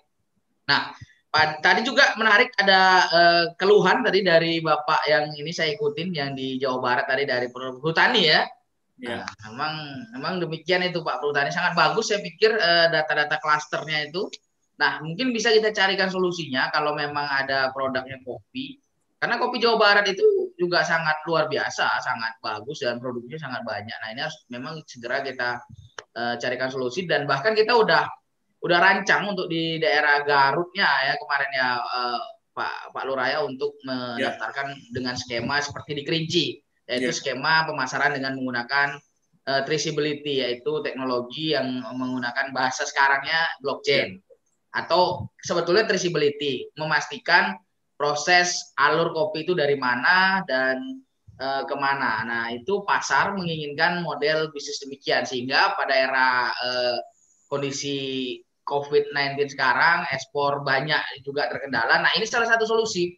Jadi petani punya dua ton, satu ton, tiga ton bisa melakukan transaksi dengan nilai yang yang tinggi. Pengalaman teman-teman kemarin yang udah di develop di Alko nama juga Alko dari kopi Alam Kerinci itu mampu menjual eh, harganya yang lumayan yaitu sekitar 7 dolar untuk pasar ekspor. Nah, saya pikir Ya. ini kita harus sinergikan. Nah, forum eh, apa namanya Pak Lurah Nusantara ini saya pikir juga harus me- ini me- ini kan gitu. Nah, kita siap dan teknologinya juga siap.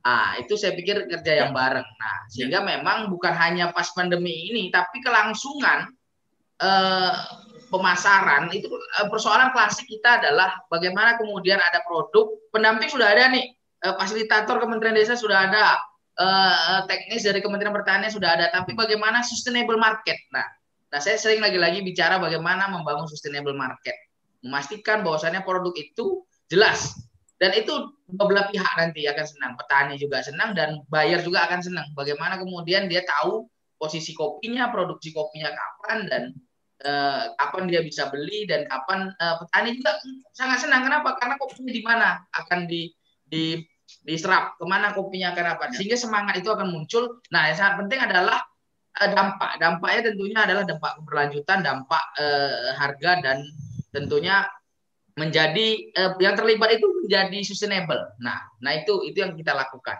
Nah, ya. mungkin itu Pak Lurah Ya, bisa kita tindak lanjuti. Intinya kita ya. siap menindaklanjuti. Ya. Uh, saya juga dulu bolak-balik ke Garut, Pak dari Perhutani Garut dan teman saya juga itu ya. Pak Yoga di Malabar itu kan di, di lahan per, perhutani kalau tidak salah. Dia oh, iya, punya iya. kebun sekitar 100 hektar itu Pak ya. Selamat Prayoga. Ya. Itu teman rekan kita juga di sana. Ya. Mungkin itu Pak Lurah. Terima kasih. Ya, terima kasih Pak. Pak Febri terima kasih banyak. Ini satu pengalaman dari Pak Febri sendiri karena dia pernah juga sebagai uh, owner atau CEO-nya dari Nusantara Coffee yang sudah bekerja sama dengan Kementerian Desa sebagai off-taker yang masuk dalam program Prokades dulu. Dan sampai sekarang masih melakukan satu pendampingan. Petani kopinya masih bisa berekspor. Dan kemudian juga ini saya saya mau menyalami dulu kawan-kawan yang lain yang bergabung di sini. Ini ada Pak Pak Agus Salim. Pak Agus Salim ini dari kawasan Bogor Timur. Dia area kopi tapi membangun satu agrowisata kopi. Masuk juga dalam satu program di Kementerian Desa yang sekarang ada enam desa yang serupa dengan satu basis kopi yang luar biasa di Bogor Timur dan e, melakukan satu pengembangan e, wisata desa. Ini Pak Haji Agus Salim, selamat siang. Salam dari kami dari Pojok Desa, Pak Haji Agus.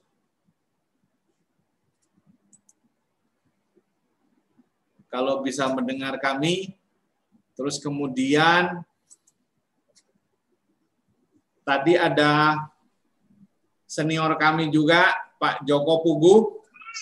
Nah, ini Pak Dokter nih, Pak Mulyadin, Pak Joko Puguh itu salah satu peneliti yang aksi. Artinya ya. peneliti utama di Kementerian Desa, tapi yang turun ke bawah membangun satu ekowisata di Kali Talang di kaki Gunung Merapi. Sudah oh, ya. berapa tahun, jadi dia melakukan penelitiannya, penelitian aksi sudah, karena langsung turun di bawah, jadi turun setiap beliau libur Sabtu Minggu turun ke lokasi tidur di sana dan kemudian sudah bertahun-tahun sehingga sampai sekarang di masa pandemi ini kalau kita ke Balai Rantai ke Kalitalang itu sangat banyak sekali Sabtu Minggu mobil-mobil dari Jogja, dari Klaten, dari mana saja mereka berwisata ke sana. Dan tentunya juga di sana kopinya yang dibangun juga. Nah ini menarik Mas Febri nanti kopi-kopi bisa dikumpulkan lagi. Mas Febri makin jadi eksportir besar ini. amin, amin, amin. Nah, Pak Edi sudah bergabung. Pak Edi Purnawan bisa dilanjutkan kembali. Bapak bisa dilanjutkan kembali. Tadi keputus. Ya. Tadi keputus. Iya, iya. Silakan, Pak. Silakan uh, uh, bisa dibantu share screen ya? Iya, iya. Iya. Bisa.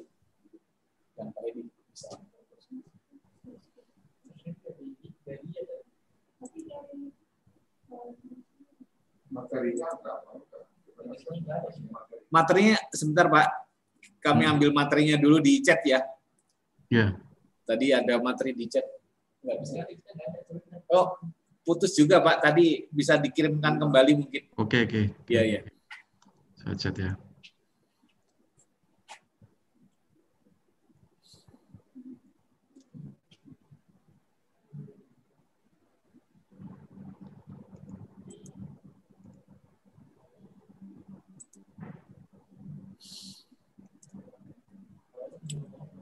Hmm?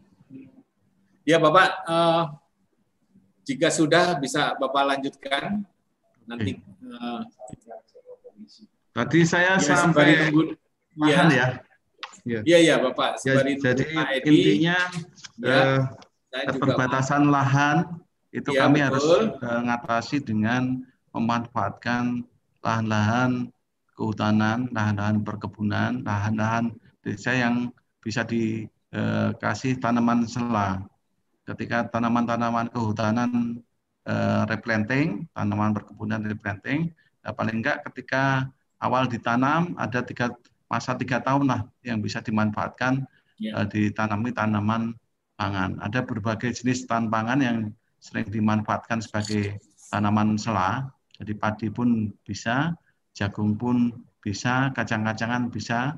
Yang terakhir yang paling banyak diminati sekarang porang. Nah ini pun juga ada di program kami.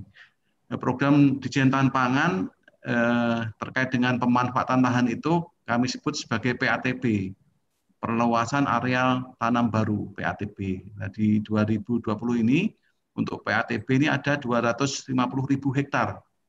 250 ribu hektar ini tersebar di lokasi-lokasi yang ada lahan-lahan hutanan, lahan-lahan perkebunan yang bisa dimanfaatkan. Yang paling banyak tentunya di Sumatera, kemudian di Kalimantan, kemudian di pulau-pulau Jawa, Sulawesi juga ada.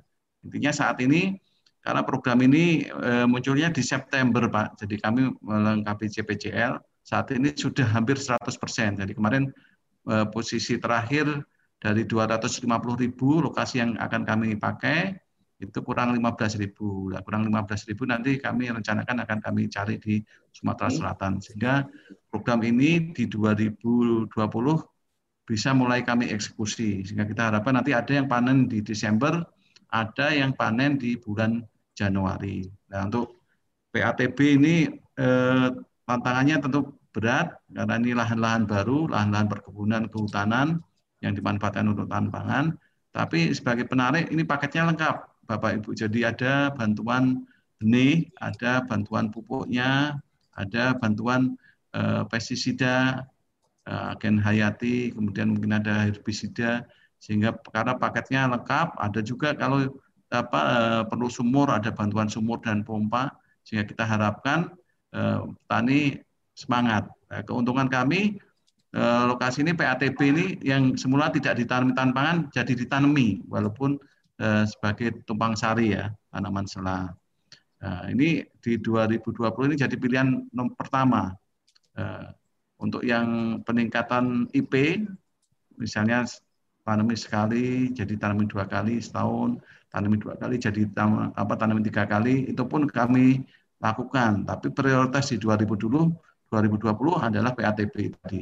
Ini nanti yang kita harapkan nanti teman-teman eh, kehutanan, teman-teman yang menangani perkebunan dari BUMN maupun swasta bisa berpartisipasi. Kami membantu programnya, mendanai programnya. Tapi paling tidak lokasi-lokasi ini uh, bisa dibantu oleh teman-teman kehutanan dan perkebunan. Uh, tentunya uh, untuk pilihan petani yang mampu komit ya, artinya harus merawat tanaman induk, tanaman induk kehutanannya, tanaman induk perkebunannya. Nah ini nanti yang tahu teman-teman di lapangan.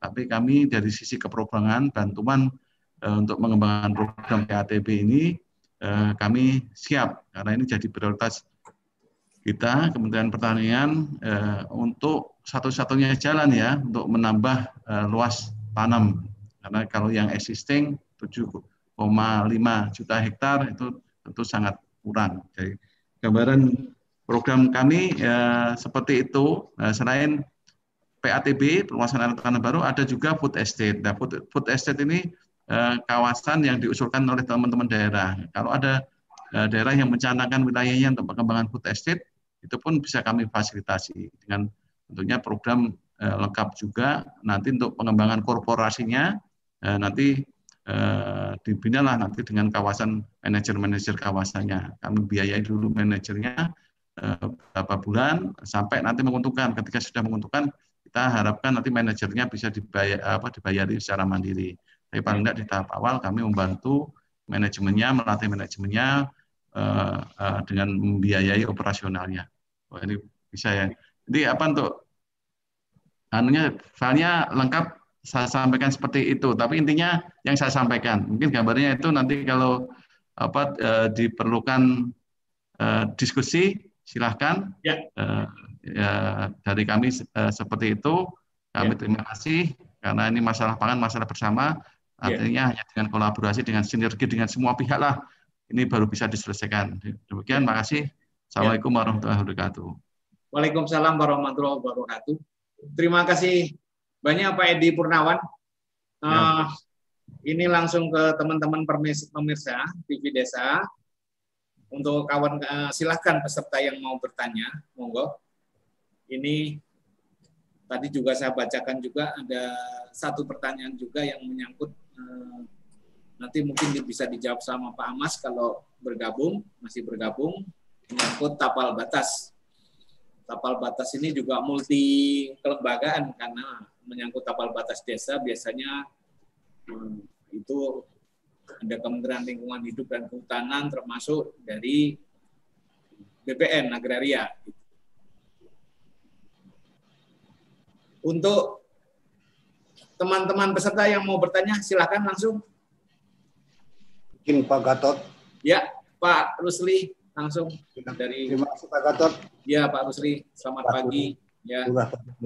Assalamualaikum warahmatullahi wabarakatuh. Salam. Waalaikumsalam warahmatullahi wabarakatuh. Izin para narasumber, Pak Direktur SDA, Pak Dr. Mulyadin. Ya. Baik Pak Gatot tadi sangat menarik itu Pak Panisan Pak Mulyadin, Pak Anas Sujaya, dengan Pak Edi Purnawan. Kita melihat itu yang sampaikan Pak Mulyadin bahwa 268 kawasan yang akan diintervensi itu baru hanya itu. Selebihnya masih banyak kita punya uh, kawasan pemeriksaan yang dioperasi oleh perguruan tinggi dari tahun 2012 sampai 2017. Itu yang termasuk dari 298. Ya. Yang kedua, kita juga punya kawasan pemeriksaan usulan dari Pemda. Yang ketiga, ada kawasan protes uh, pedesaan nasional 2019 kita 60 2020 uh, 22 ini uh, kurang lebih 62 kawasan pedesaan. Jadi ada 122 2019 2020. Nah, itu yang yang tidak tercatat Pak Pak ini.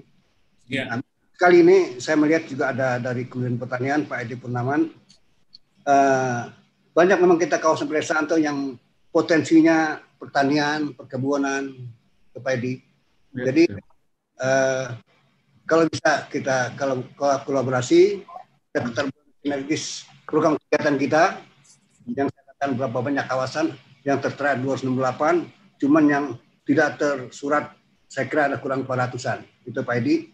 Nah, seperti kita mau koyok satu lokasi, satu kawasan pedesaan. Memang Kementerian Desa tidak bisa bekerja sendiri, artinya kena keterbatasan dana. Apalagi tahun 2020 ini sangat menang sekali Pak Edi. Mungkin satu bisa masuk dari Pertanian ke lokus kita, kawan pedesaan kita Pak Edi. Hmm apabila satu tahun periode itu jalan, itu akan kelihatan hasilnya Pak Edi. Hmm. terpotong-potong gitu Yang hmm. satu pun jalan, embung, tapi yang tidak kan gitu. Hmm. Jalan desa itu Pak Edi. Jadi harapan kami, yeah. kami juga dari Kementerian Desa ada aja sinergis dan keterpaduan uh, kegiatan ini Pak Edi. Yeah. Satu, Insya Allah kalau ini bisa tercapai mungkin dari Kementerian Pertanian, PU, harmonis sekali, kelihatan jatah wujudnya itu konsultan. Yang kedua, tadi mengenai BMN, Pak Agus Wijaya menarik sekali yang saya sampaikan Pak Mulyadin bahwa di kita di sana ada Bumdesma. Uh, itu terciptalah badan usaha desa milik bersama. Untuk desa ada bumdesnya. Nah, untuk itu untuk BMN mohon kiranya juga adanya bantuan dorongan termasuk teman-teman kita yang ada uh, pengurus bumdesma di kaos pedesaan agar manajemennya juga dan potensinya banyak sekali Pak uh, Agus Abun Sunjaya agar bisa di uh, distribusikan, bisa diambil, bisa dipasarkan. Jadi tidak, tidak hanya satu potensi itu terabaikan, saya sangat senang sekali BMN sudah sudah masuk ke ranah kita Kemda sudah ada tentunya. Jadi mohon harapan saya Pak Pak Ana Pak Pak Anas Wijaya ini masuk ke terendah terbawah BMN uh, eh, nasional kabupaten sampai ke desa. Sekali lagi Pak Anas, terima kasih. Mudah-mudahan dengan ikut terlibatnya BMN ini nasional bisa potensi desa itu uh, tersalurkan. Nah, maka terciptalah kegiatan nasional apa jalan masyarakat kawasan pedesaan kita yang kita harapkan. Bukan begitu Pak Gatot? Ya Pak Rusli. Itu aja yang saya sampaikan. Sekali mohon maaf, salam datangnya dari Rusli. Kemudian ya, Bapak. Assalamualaikum warahmatullahi wabarakatuh. Tadi mungkin Pak Edi mau menambahkan atau Pak Mulyadin menjawab tadi ada sekilas pertanyaan dari Pak Rusli. Ini juga ditujukan juga untuk Pak Amas nih tiga-tiganya sebetulnya. Tadi ada kawasan hutannya, ada menyangkut kolaborasinya dengan Departemen Pertanian. Mungkin Pak Edi ya. mau tanggapi dulu. Ya, baik.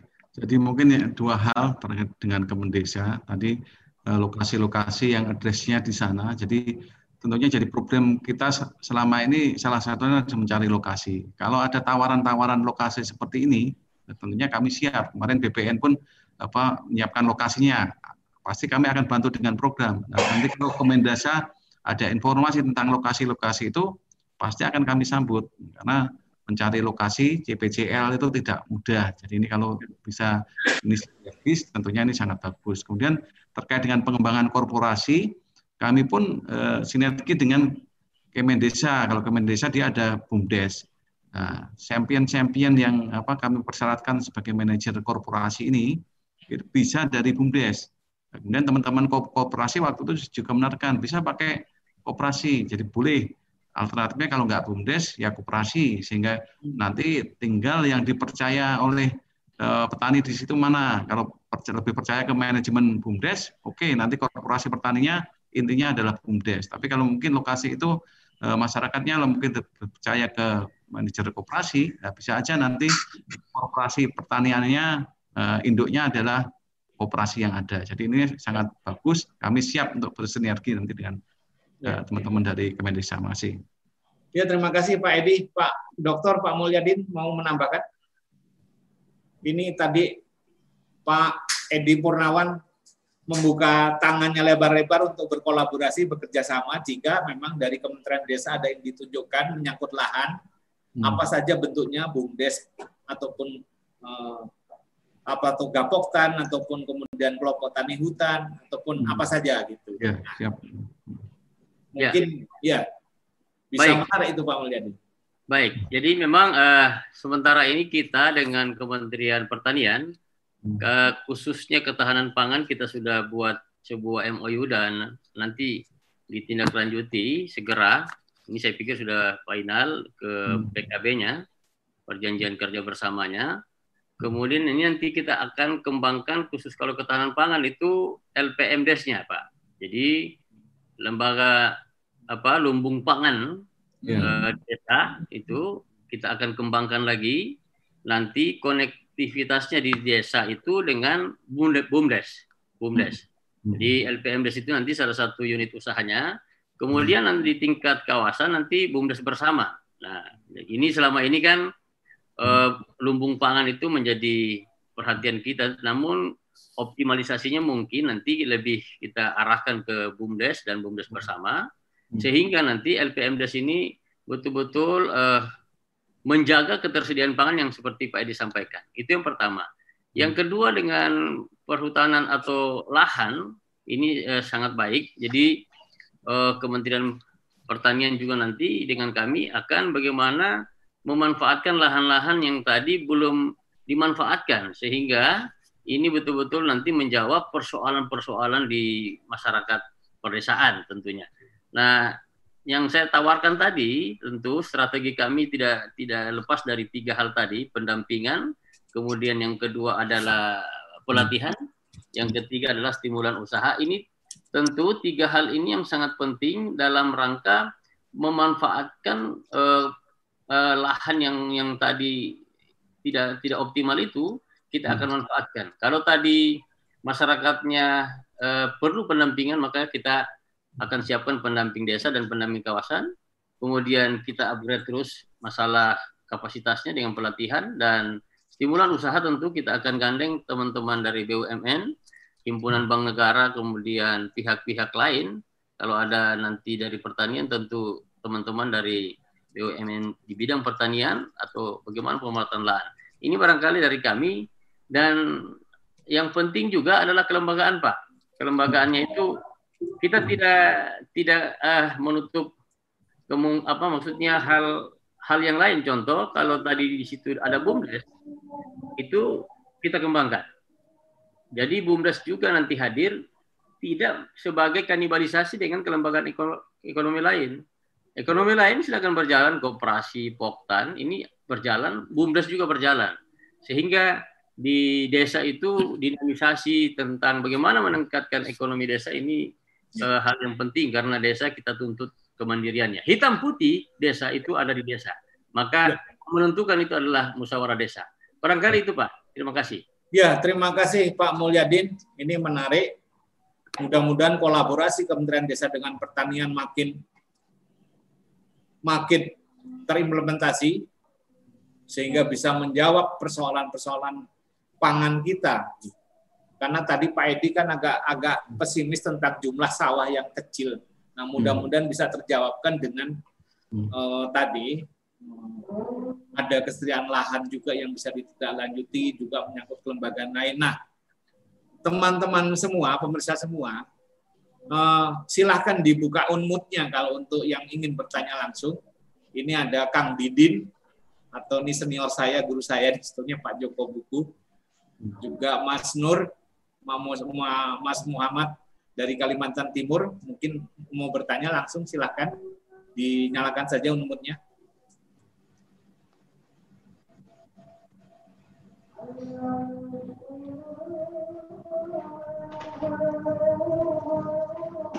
Ya, assalamualaikum. Ya, ya terima kasih Pak, Pak Lurah dari Kaltim. Ya, terima kasih Pak Lurah Nusantara. Mohon izin Pak Direktur, Pak Mulyadin, Pak Rusli. Jadi uh, agak, agak ini ya sinyal. Yeah, uh, ya. Siap. Uh, nama saya Muhammad Nur Sapa, pendamping kawasan pedesaan Kabupaten Kutai Timur, Kalimantan Timur. Dan kebetulan uh, kami dapat pendampingan di mulai dari 2018. Ya. Dan posisi kawasan pedesaan berada di tengah-tengah Taman Nasional Kutai. Jadi uh, kewenangan daerah itu hanya dikelola 7.816 uh, ribu hektar. Sedangkan kawasan yang seharusnya itu sekitar 24 ribu hektar. Namun ada kewenangan di situ, Pak. Dan alhamdulillah dari Dirjen Pembangunan Kawasan Pedesaan eh, itu sudah menurunkan bantuan uh, rumah pajang Bundesma sudah terbentuk, sudah berdiri dan gilingan padi rice milling unit itu Pak um, uh, Kementerian Pertanian sudah ada juga satu ton per jam Ya. dan uh, apa pra, pabrik gilingan padi juga untuk pemutih beras sudah ada bantuan juga namun lahan yang dikelola oleh dikelola oleh masyarakat itu dibatasi oleh kewenangan Pak. Ada kewenangan Balai Taman Nasional dengan Kemenhut 4194 jadi inilah yang yang jadi kendala bagaimana cara kolaborasinya. Sedangkan uh, eh, ATR sendiri Kementerian uh, dari ATR atau BPN juga itu memberikan kepada uh, BIG Badan Informasi Geospasial untuk pemetaan. Ya. Dan ini yang yang jadi yang jadi kendala kami. Ada uh, sawah atau perkebunan dianggap uh, itu semak belukar kalau bicara satelit. Nah, sedangkan kami di bawah di masyarakat sendiri di lapangan itu sudah lahan sawah sudah dikelola namun dibatasi oleh kewenangan Balai Taman Nasional. Inilah yang jadi kendala Pak di, di masyarakat kawasan pedesaan. Nah, eh, mohon mungkin bisa jadi ada ada kolaborasi eh, penyampaian kami dari masyarakat dan sistem yang dikejar oleh masyarakat juga adalah eh, program eh, Perpres 88 2017 tentang tanah objek reforma agraria Nah, ini kemungkinan peluang untuk masyarakat yang bisa mengelola lahannya. Dan di sini bukan kita buka lahan, Pak, tapi lahan sudah terbuka, dikelola oleh masyarakat, tapi masih kewenangan KLHK atau Balai Taman Nasional.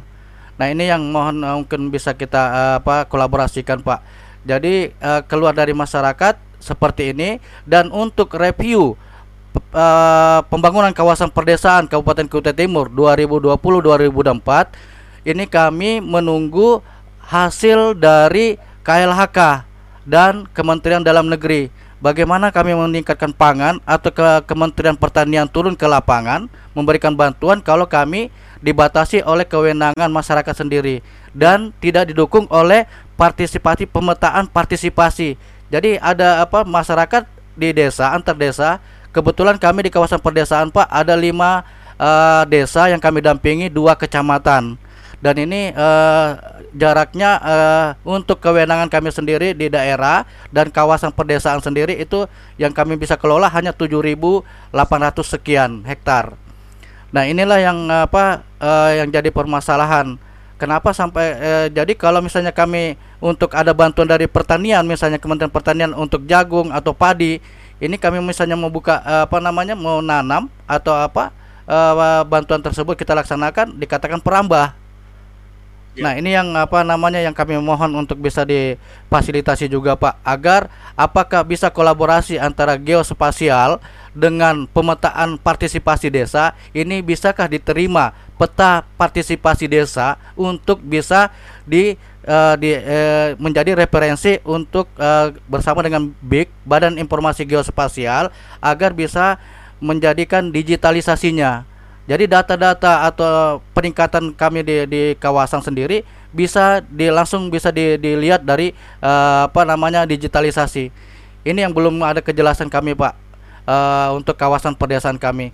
Jadi untuk review untuk 2020-2024 mohon maaf Pak Dir, Pak Mulyadin untuk ini kami masih menunggu perkembangan dari uh, eh, BPN dan uh, apa KLHK provinsi uh, dan Dinas Kehutanan Kabupaten. Terima kasih Pak, terima kasih atas waktunya. Muhammad ya. Nusa, pendamping kawasan pedesaan Kabupaten Kutai Timur. Assalamualaikum warahmatullahi wabarakatuh. Waalaikumsalam warahmatullahi wabarakatuh. Mas Muhammad Nursah, terima kasih ini mungkin saya tawarkan ke forum jika ada yang punya informasi untuk menjawab. Karena ini sebetulnya menyangkut ke Kementerian Lingkungan Hidup dan Kehutanan, juga di uh, sama BPN gitu. Dan kemudian tadi memang menyangkut uh, pemetaan partisipatif tentang batas desa itu sudah bisa diakui belum? Nah, ini mereka yang bisa menjawab sebetulnya. Tapi mungkin kalau ada yang punya informasi bisa menjawab, silakan mungkin ini karena yang biasa yang berhubungan sama Taman Nasional memang agak ruwet gitu. Itu gitu. Nah, nanti mungkin akan kami sampaikan ke KLHK sama BPN Bapak. Nah, kami coba dari pojok desa untuk mengirimkan itu bahwa informasinya seperti apa gitu. Uh, pengen tahu juga waktu pemetaan di lapangan apakah dengan JKPP jaringan kerja pemetaan partisipatif membantu di sana belum gitu dengan geospasial. Nah itu juga penting nanti bisa dikirimkan ke kami. Tadi saya membuka satu email di chat eh, di chat kita bahwa silahkan teman-teman bisa email ke email kami untuk nanti bahan yang lain-lain termasuk pertanyaan yang memang ditujukan di luar dari forum ini. Nah, mungkin teman-teman ya Pak uh, izin ya. izin Pak Lurah kemarin tanggal 28 sampai 29 uh, September itu ada uh, rakorda dan difasilitasi oleh ATR hanya untuk uh, apa namanya kami hanya diberikan gambaran saja bahwa uh, contoh dari Mahakam Ulu untuk mendapatkan sertifikat Pak, sertifikat dari Tora. Ya. Nah, ini yang apa namanya mudah-mudahan bisa dilanjutkan di Kabupaten Kutai Timur tentang lahan. Jadi bisa masyarakat bisa mengelola dengan tenang Pak. Jangan sampai kami di, dikejar-kejar oleh polisi kehutanan Pak. Terima ya. kasih. Terima kasih. Terima kasih Mas Muhammad Nursah. Semoga juga usulan toranya tanah objek reforma agrarnya cepat cepat ditindaklanjuti oleh BPN karena memang kalau lahannya sudah semuanya dibuka itu tinggal urusannya sama BPN untuk legalisasi. Siap. Terlibatan desa di sana penting. Jadi jumlah warga desa, desa yang mengantarkan untuk mengusulkan tentang lahan yang akan dijadikan tora gitu. Agar juga Kementerian ATR BPN cepat melakukan satu legalisasi terhadap tora tadi usulannya gitu itu yang diharapkan masyarakat gitu. karena itu sifatnya sertifikasi mungkin ada yang lain lagi ada ini ada Mas Efran ingin menyampaikan sesuatu? Juga Pak Joko Pugu ingin menyampaikan sesuatu, monggo. Mas Gatot. Ya. Selamat siang Mas Gatot. Selamat siang Mas Joko. Selamat siang Pak Mulyadin. Selamat siang Pak Naman dan semuanya. Ini ini topiknya menarik Mas.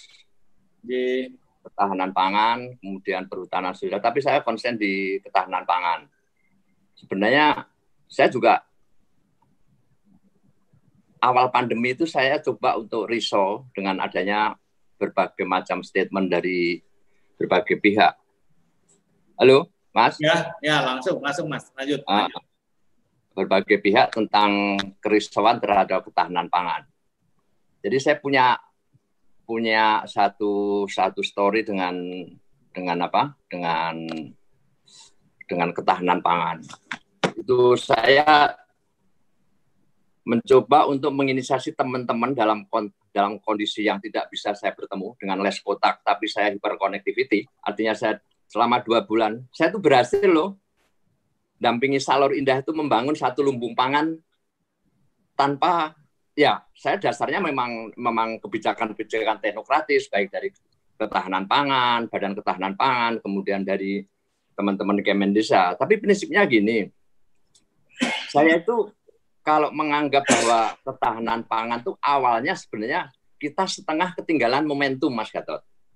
Iya. Saya sebenarnya waktu dana desa itu tahap kedua dan ketiga ini, itu tuh kuncinya cuma satu, kesehatan dan ketahanan pangan, titik. Karena apa? Karena masih banyak teman-teman itu yang bermain-main dengan dana desa gitu loh. Artinya dulu, kalau dalam konteks untuk ketahanan pangan sebenarnya, hal-hal yang tidak terkait dengan ketahanan pangan dan COVID alihkan. Sudah, saya coba untuk saya cerita tentang tentang di Salor Indah. Ternyata saya mampu menginisiasi teman-teman di Salor Indah itu membangun lumbung pangan mandiri.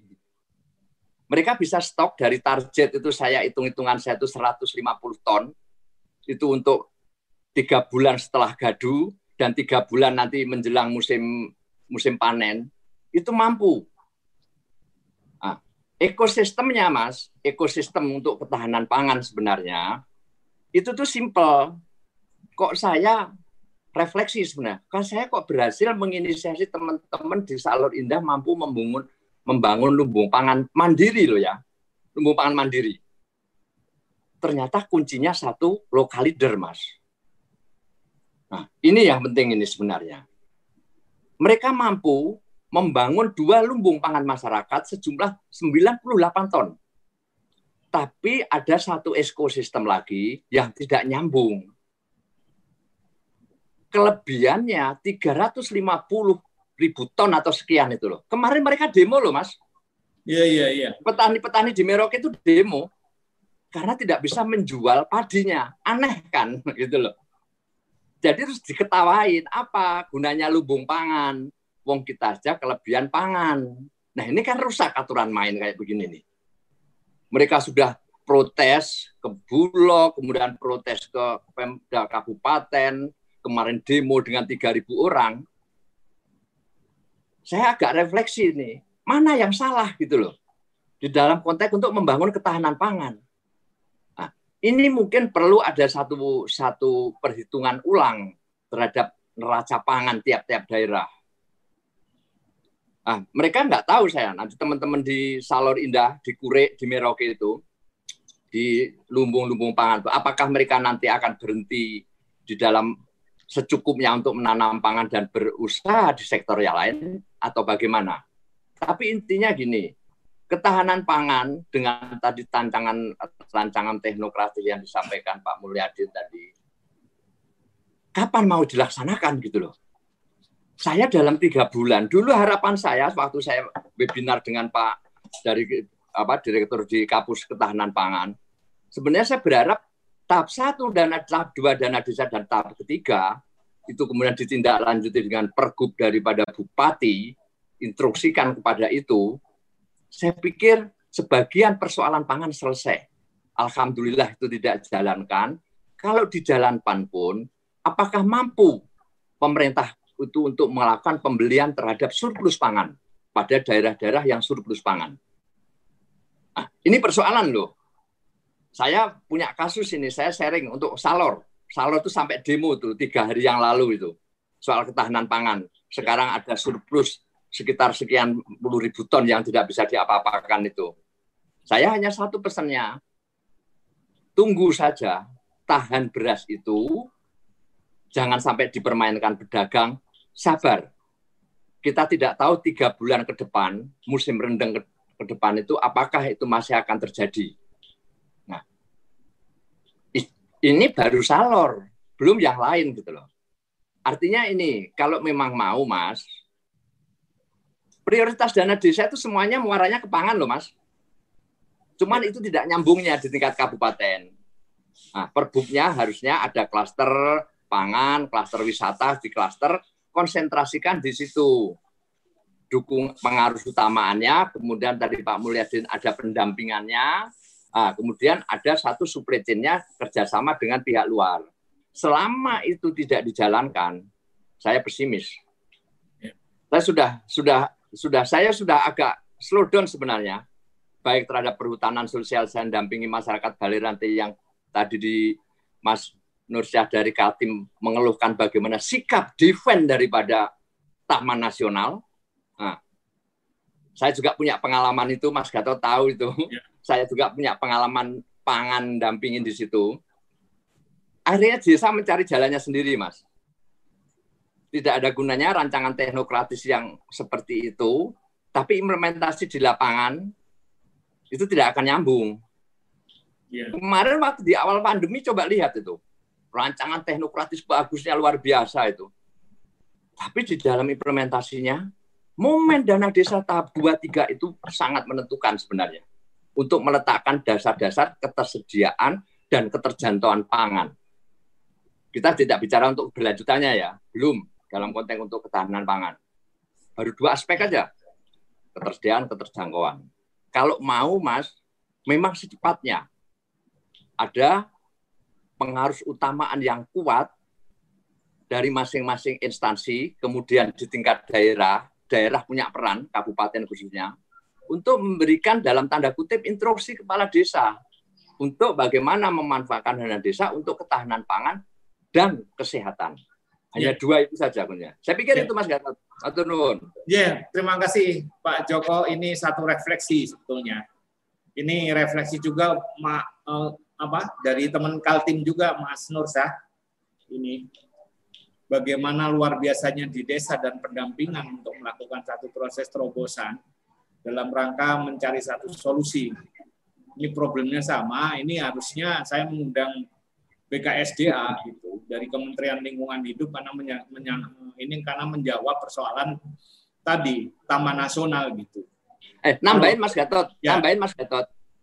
Saya dengar-dengar bahwa izin pengusahaan wisata di Taman Nasional itu sekarang ada di BKPM. Nah, itu benar apa tidak? Saya tidak tahu itu. Nah, saya belum tahu, Mas. Nah, Tapi ini menarik ini, lagi kalau itu nanti. Ya. ya Oke. Okay. Sementara ini, kalau persoalannya di lokasi perhutanan sosial, itu biasanya memang yang berdekatan sama desa di persoalan hutan lindung dan atau produksi itu persoalan wisatanya malah langsung bisa dikelola di sana oleh desa tapi karena ini menyangkut taman nasional ini memang tadinya di BKSDA Kementerian Lingkungan gitu loh. Nah kolaborasinya kami belum tahu seperti apa.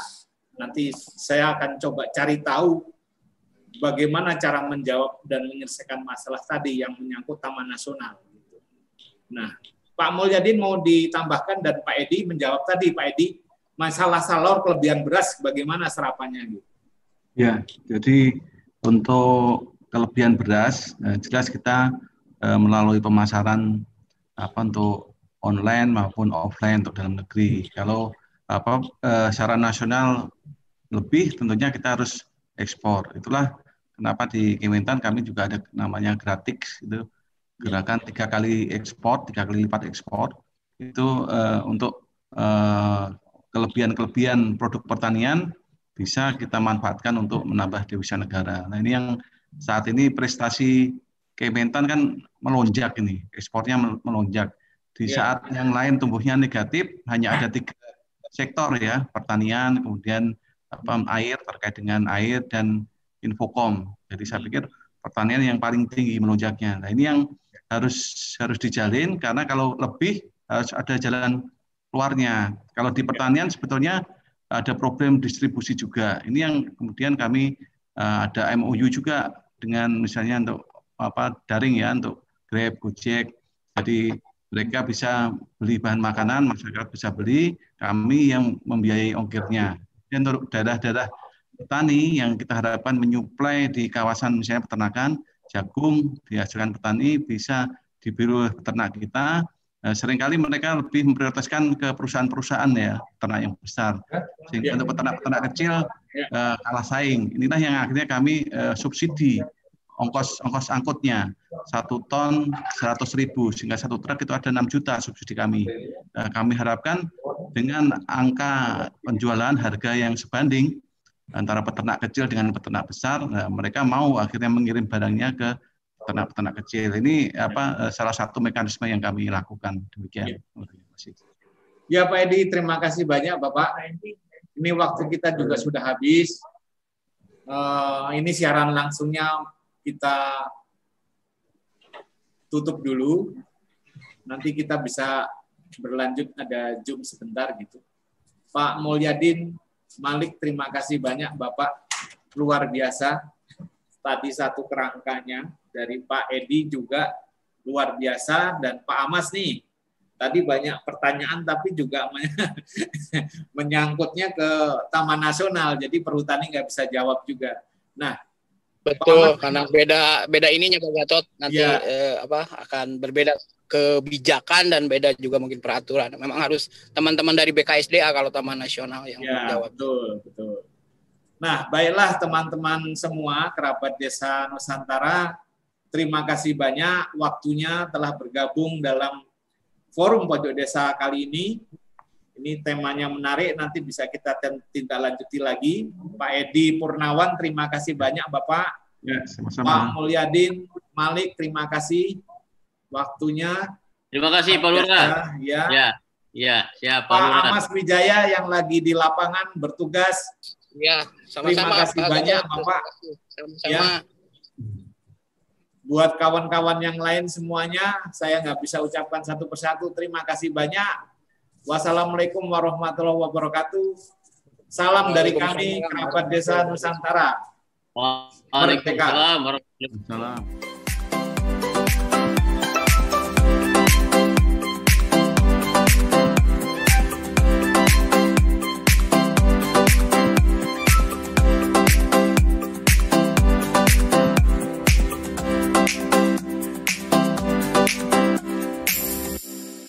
Cara ini didukung oleh Toko IG.id, toko Instagramnya orang Indonesia.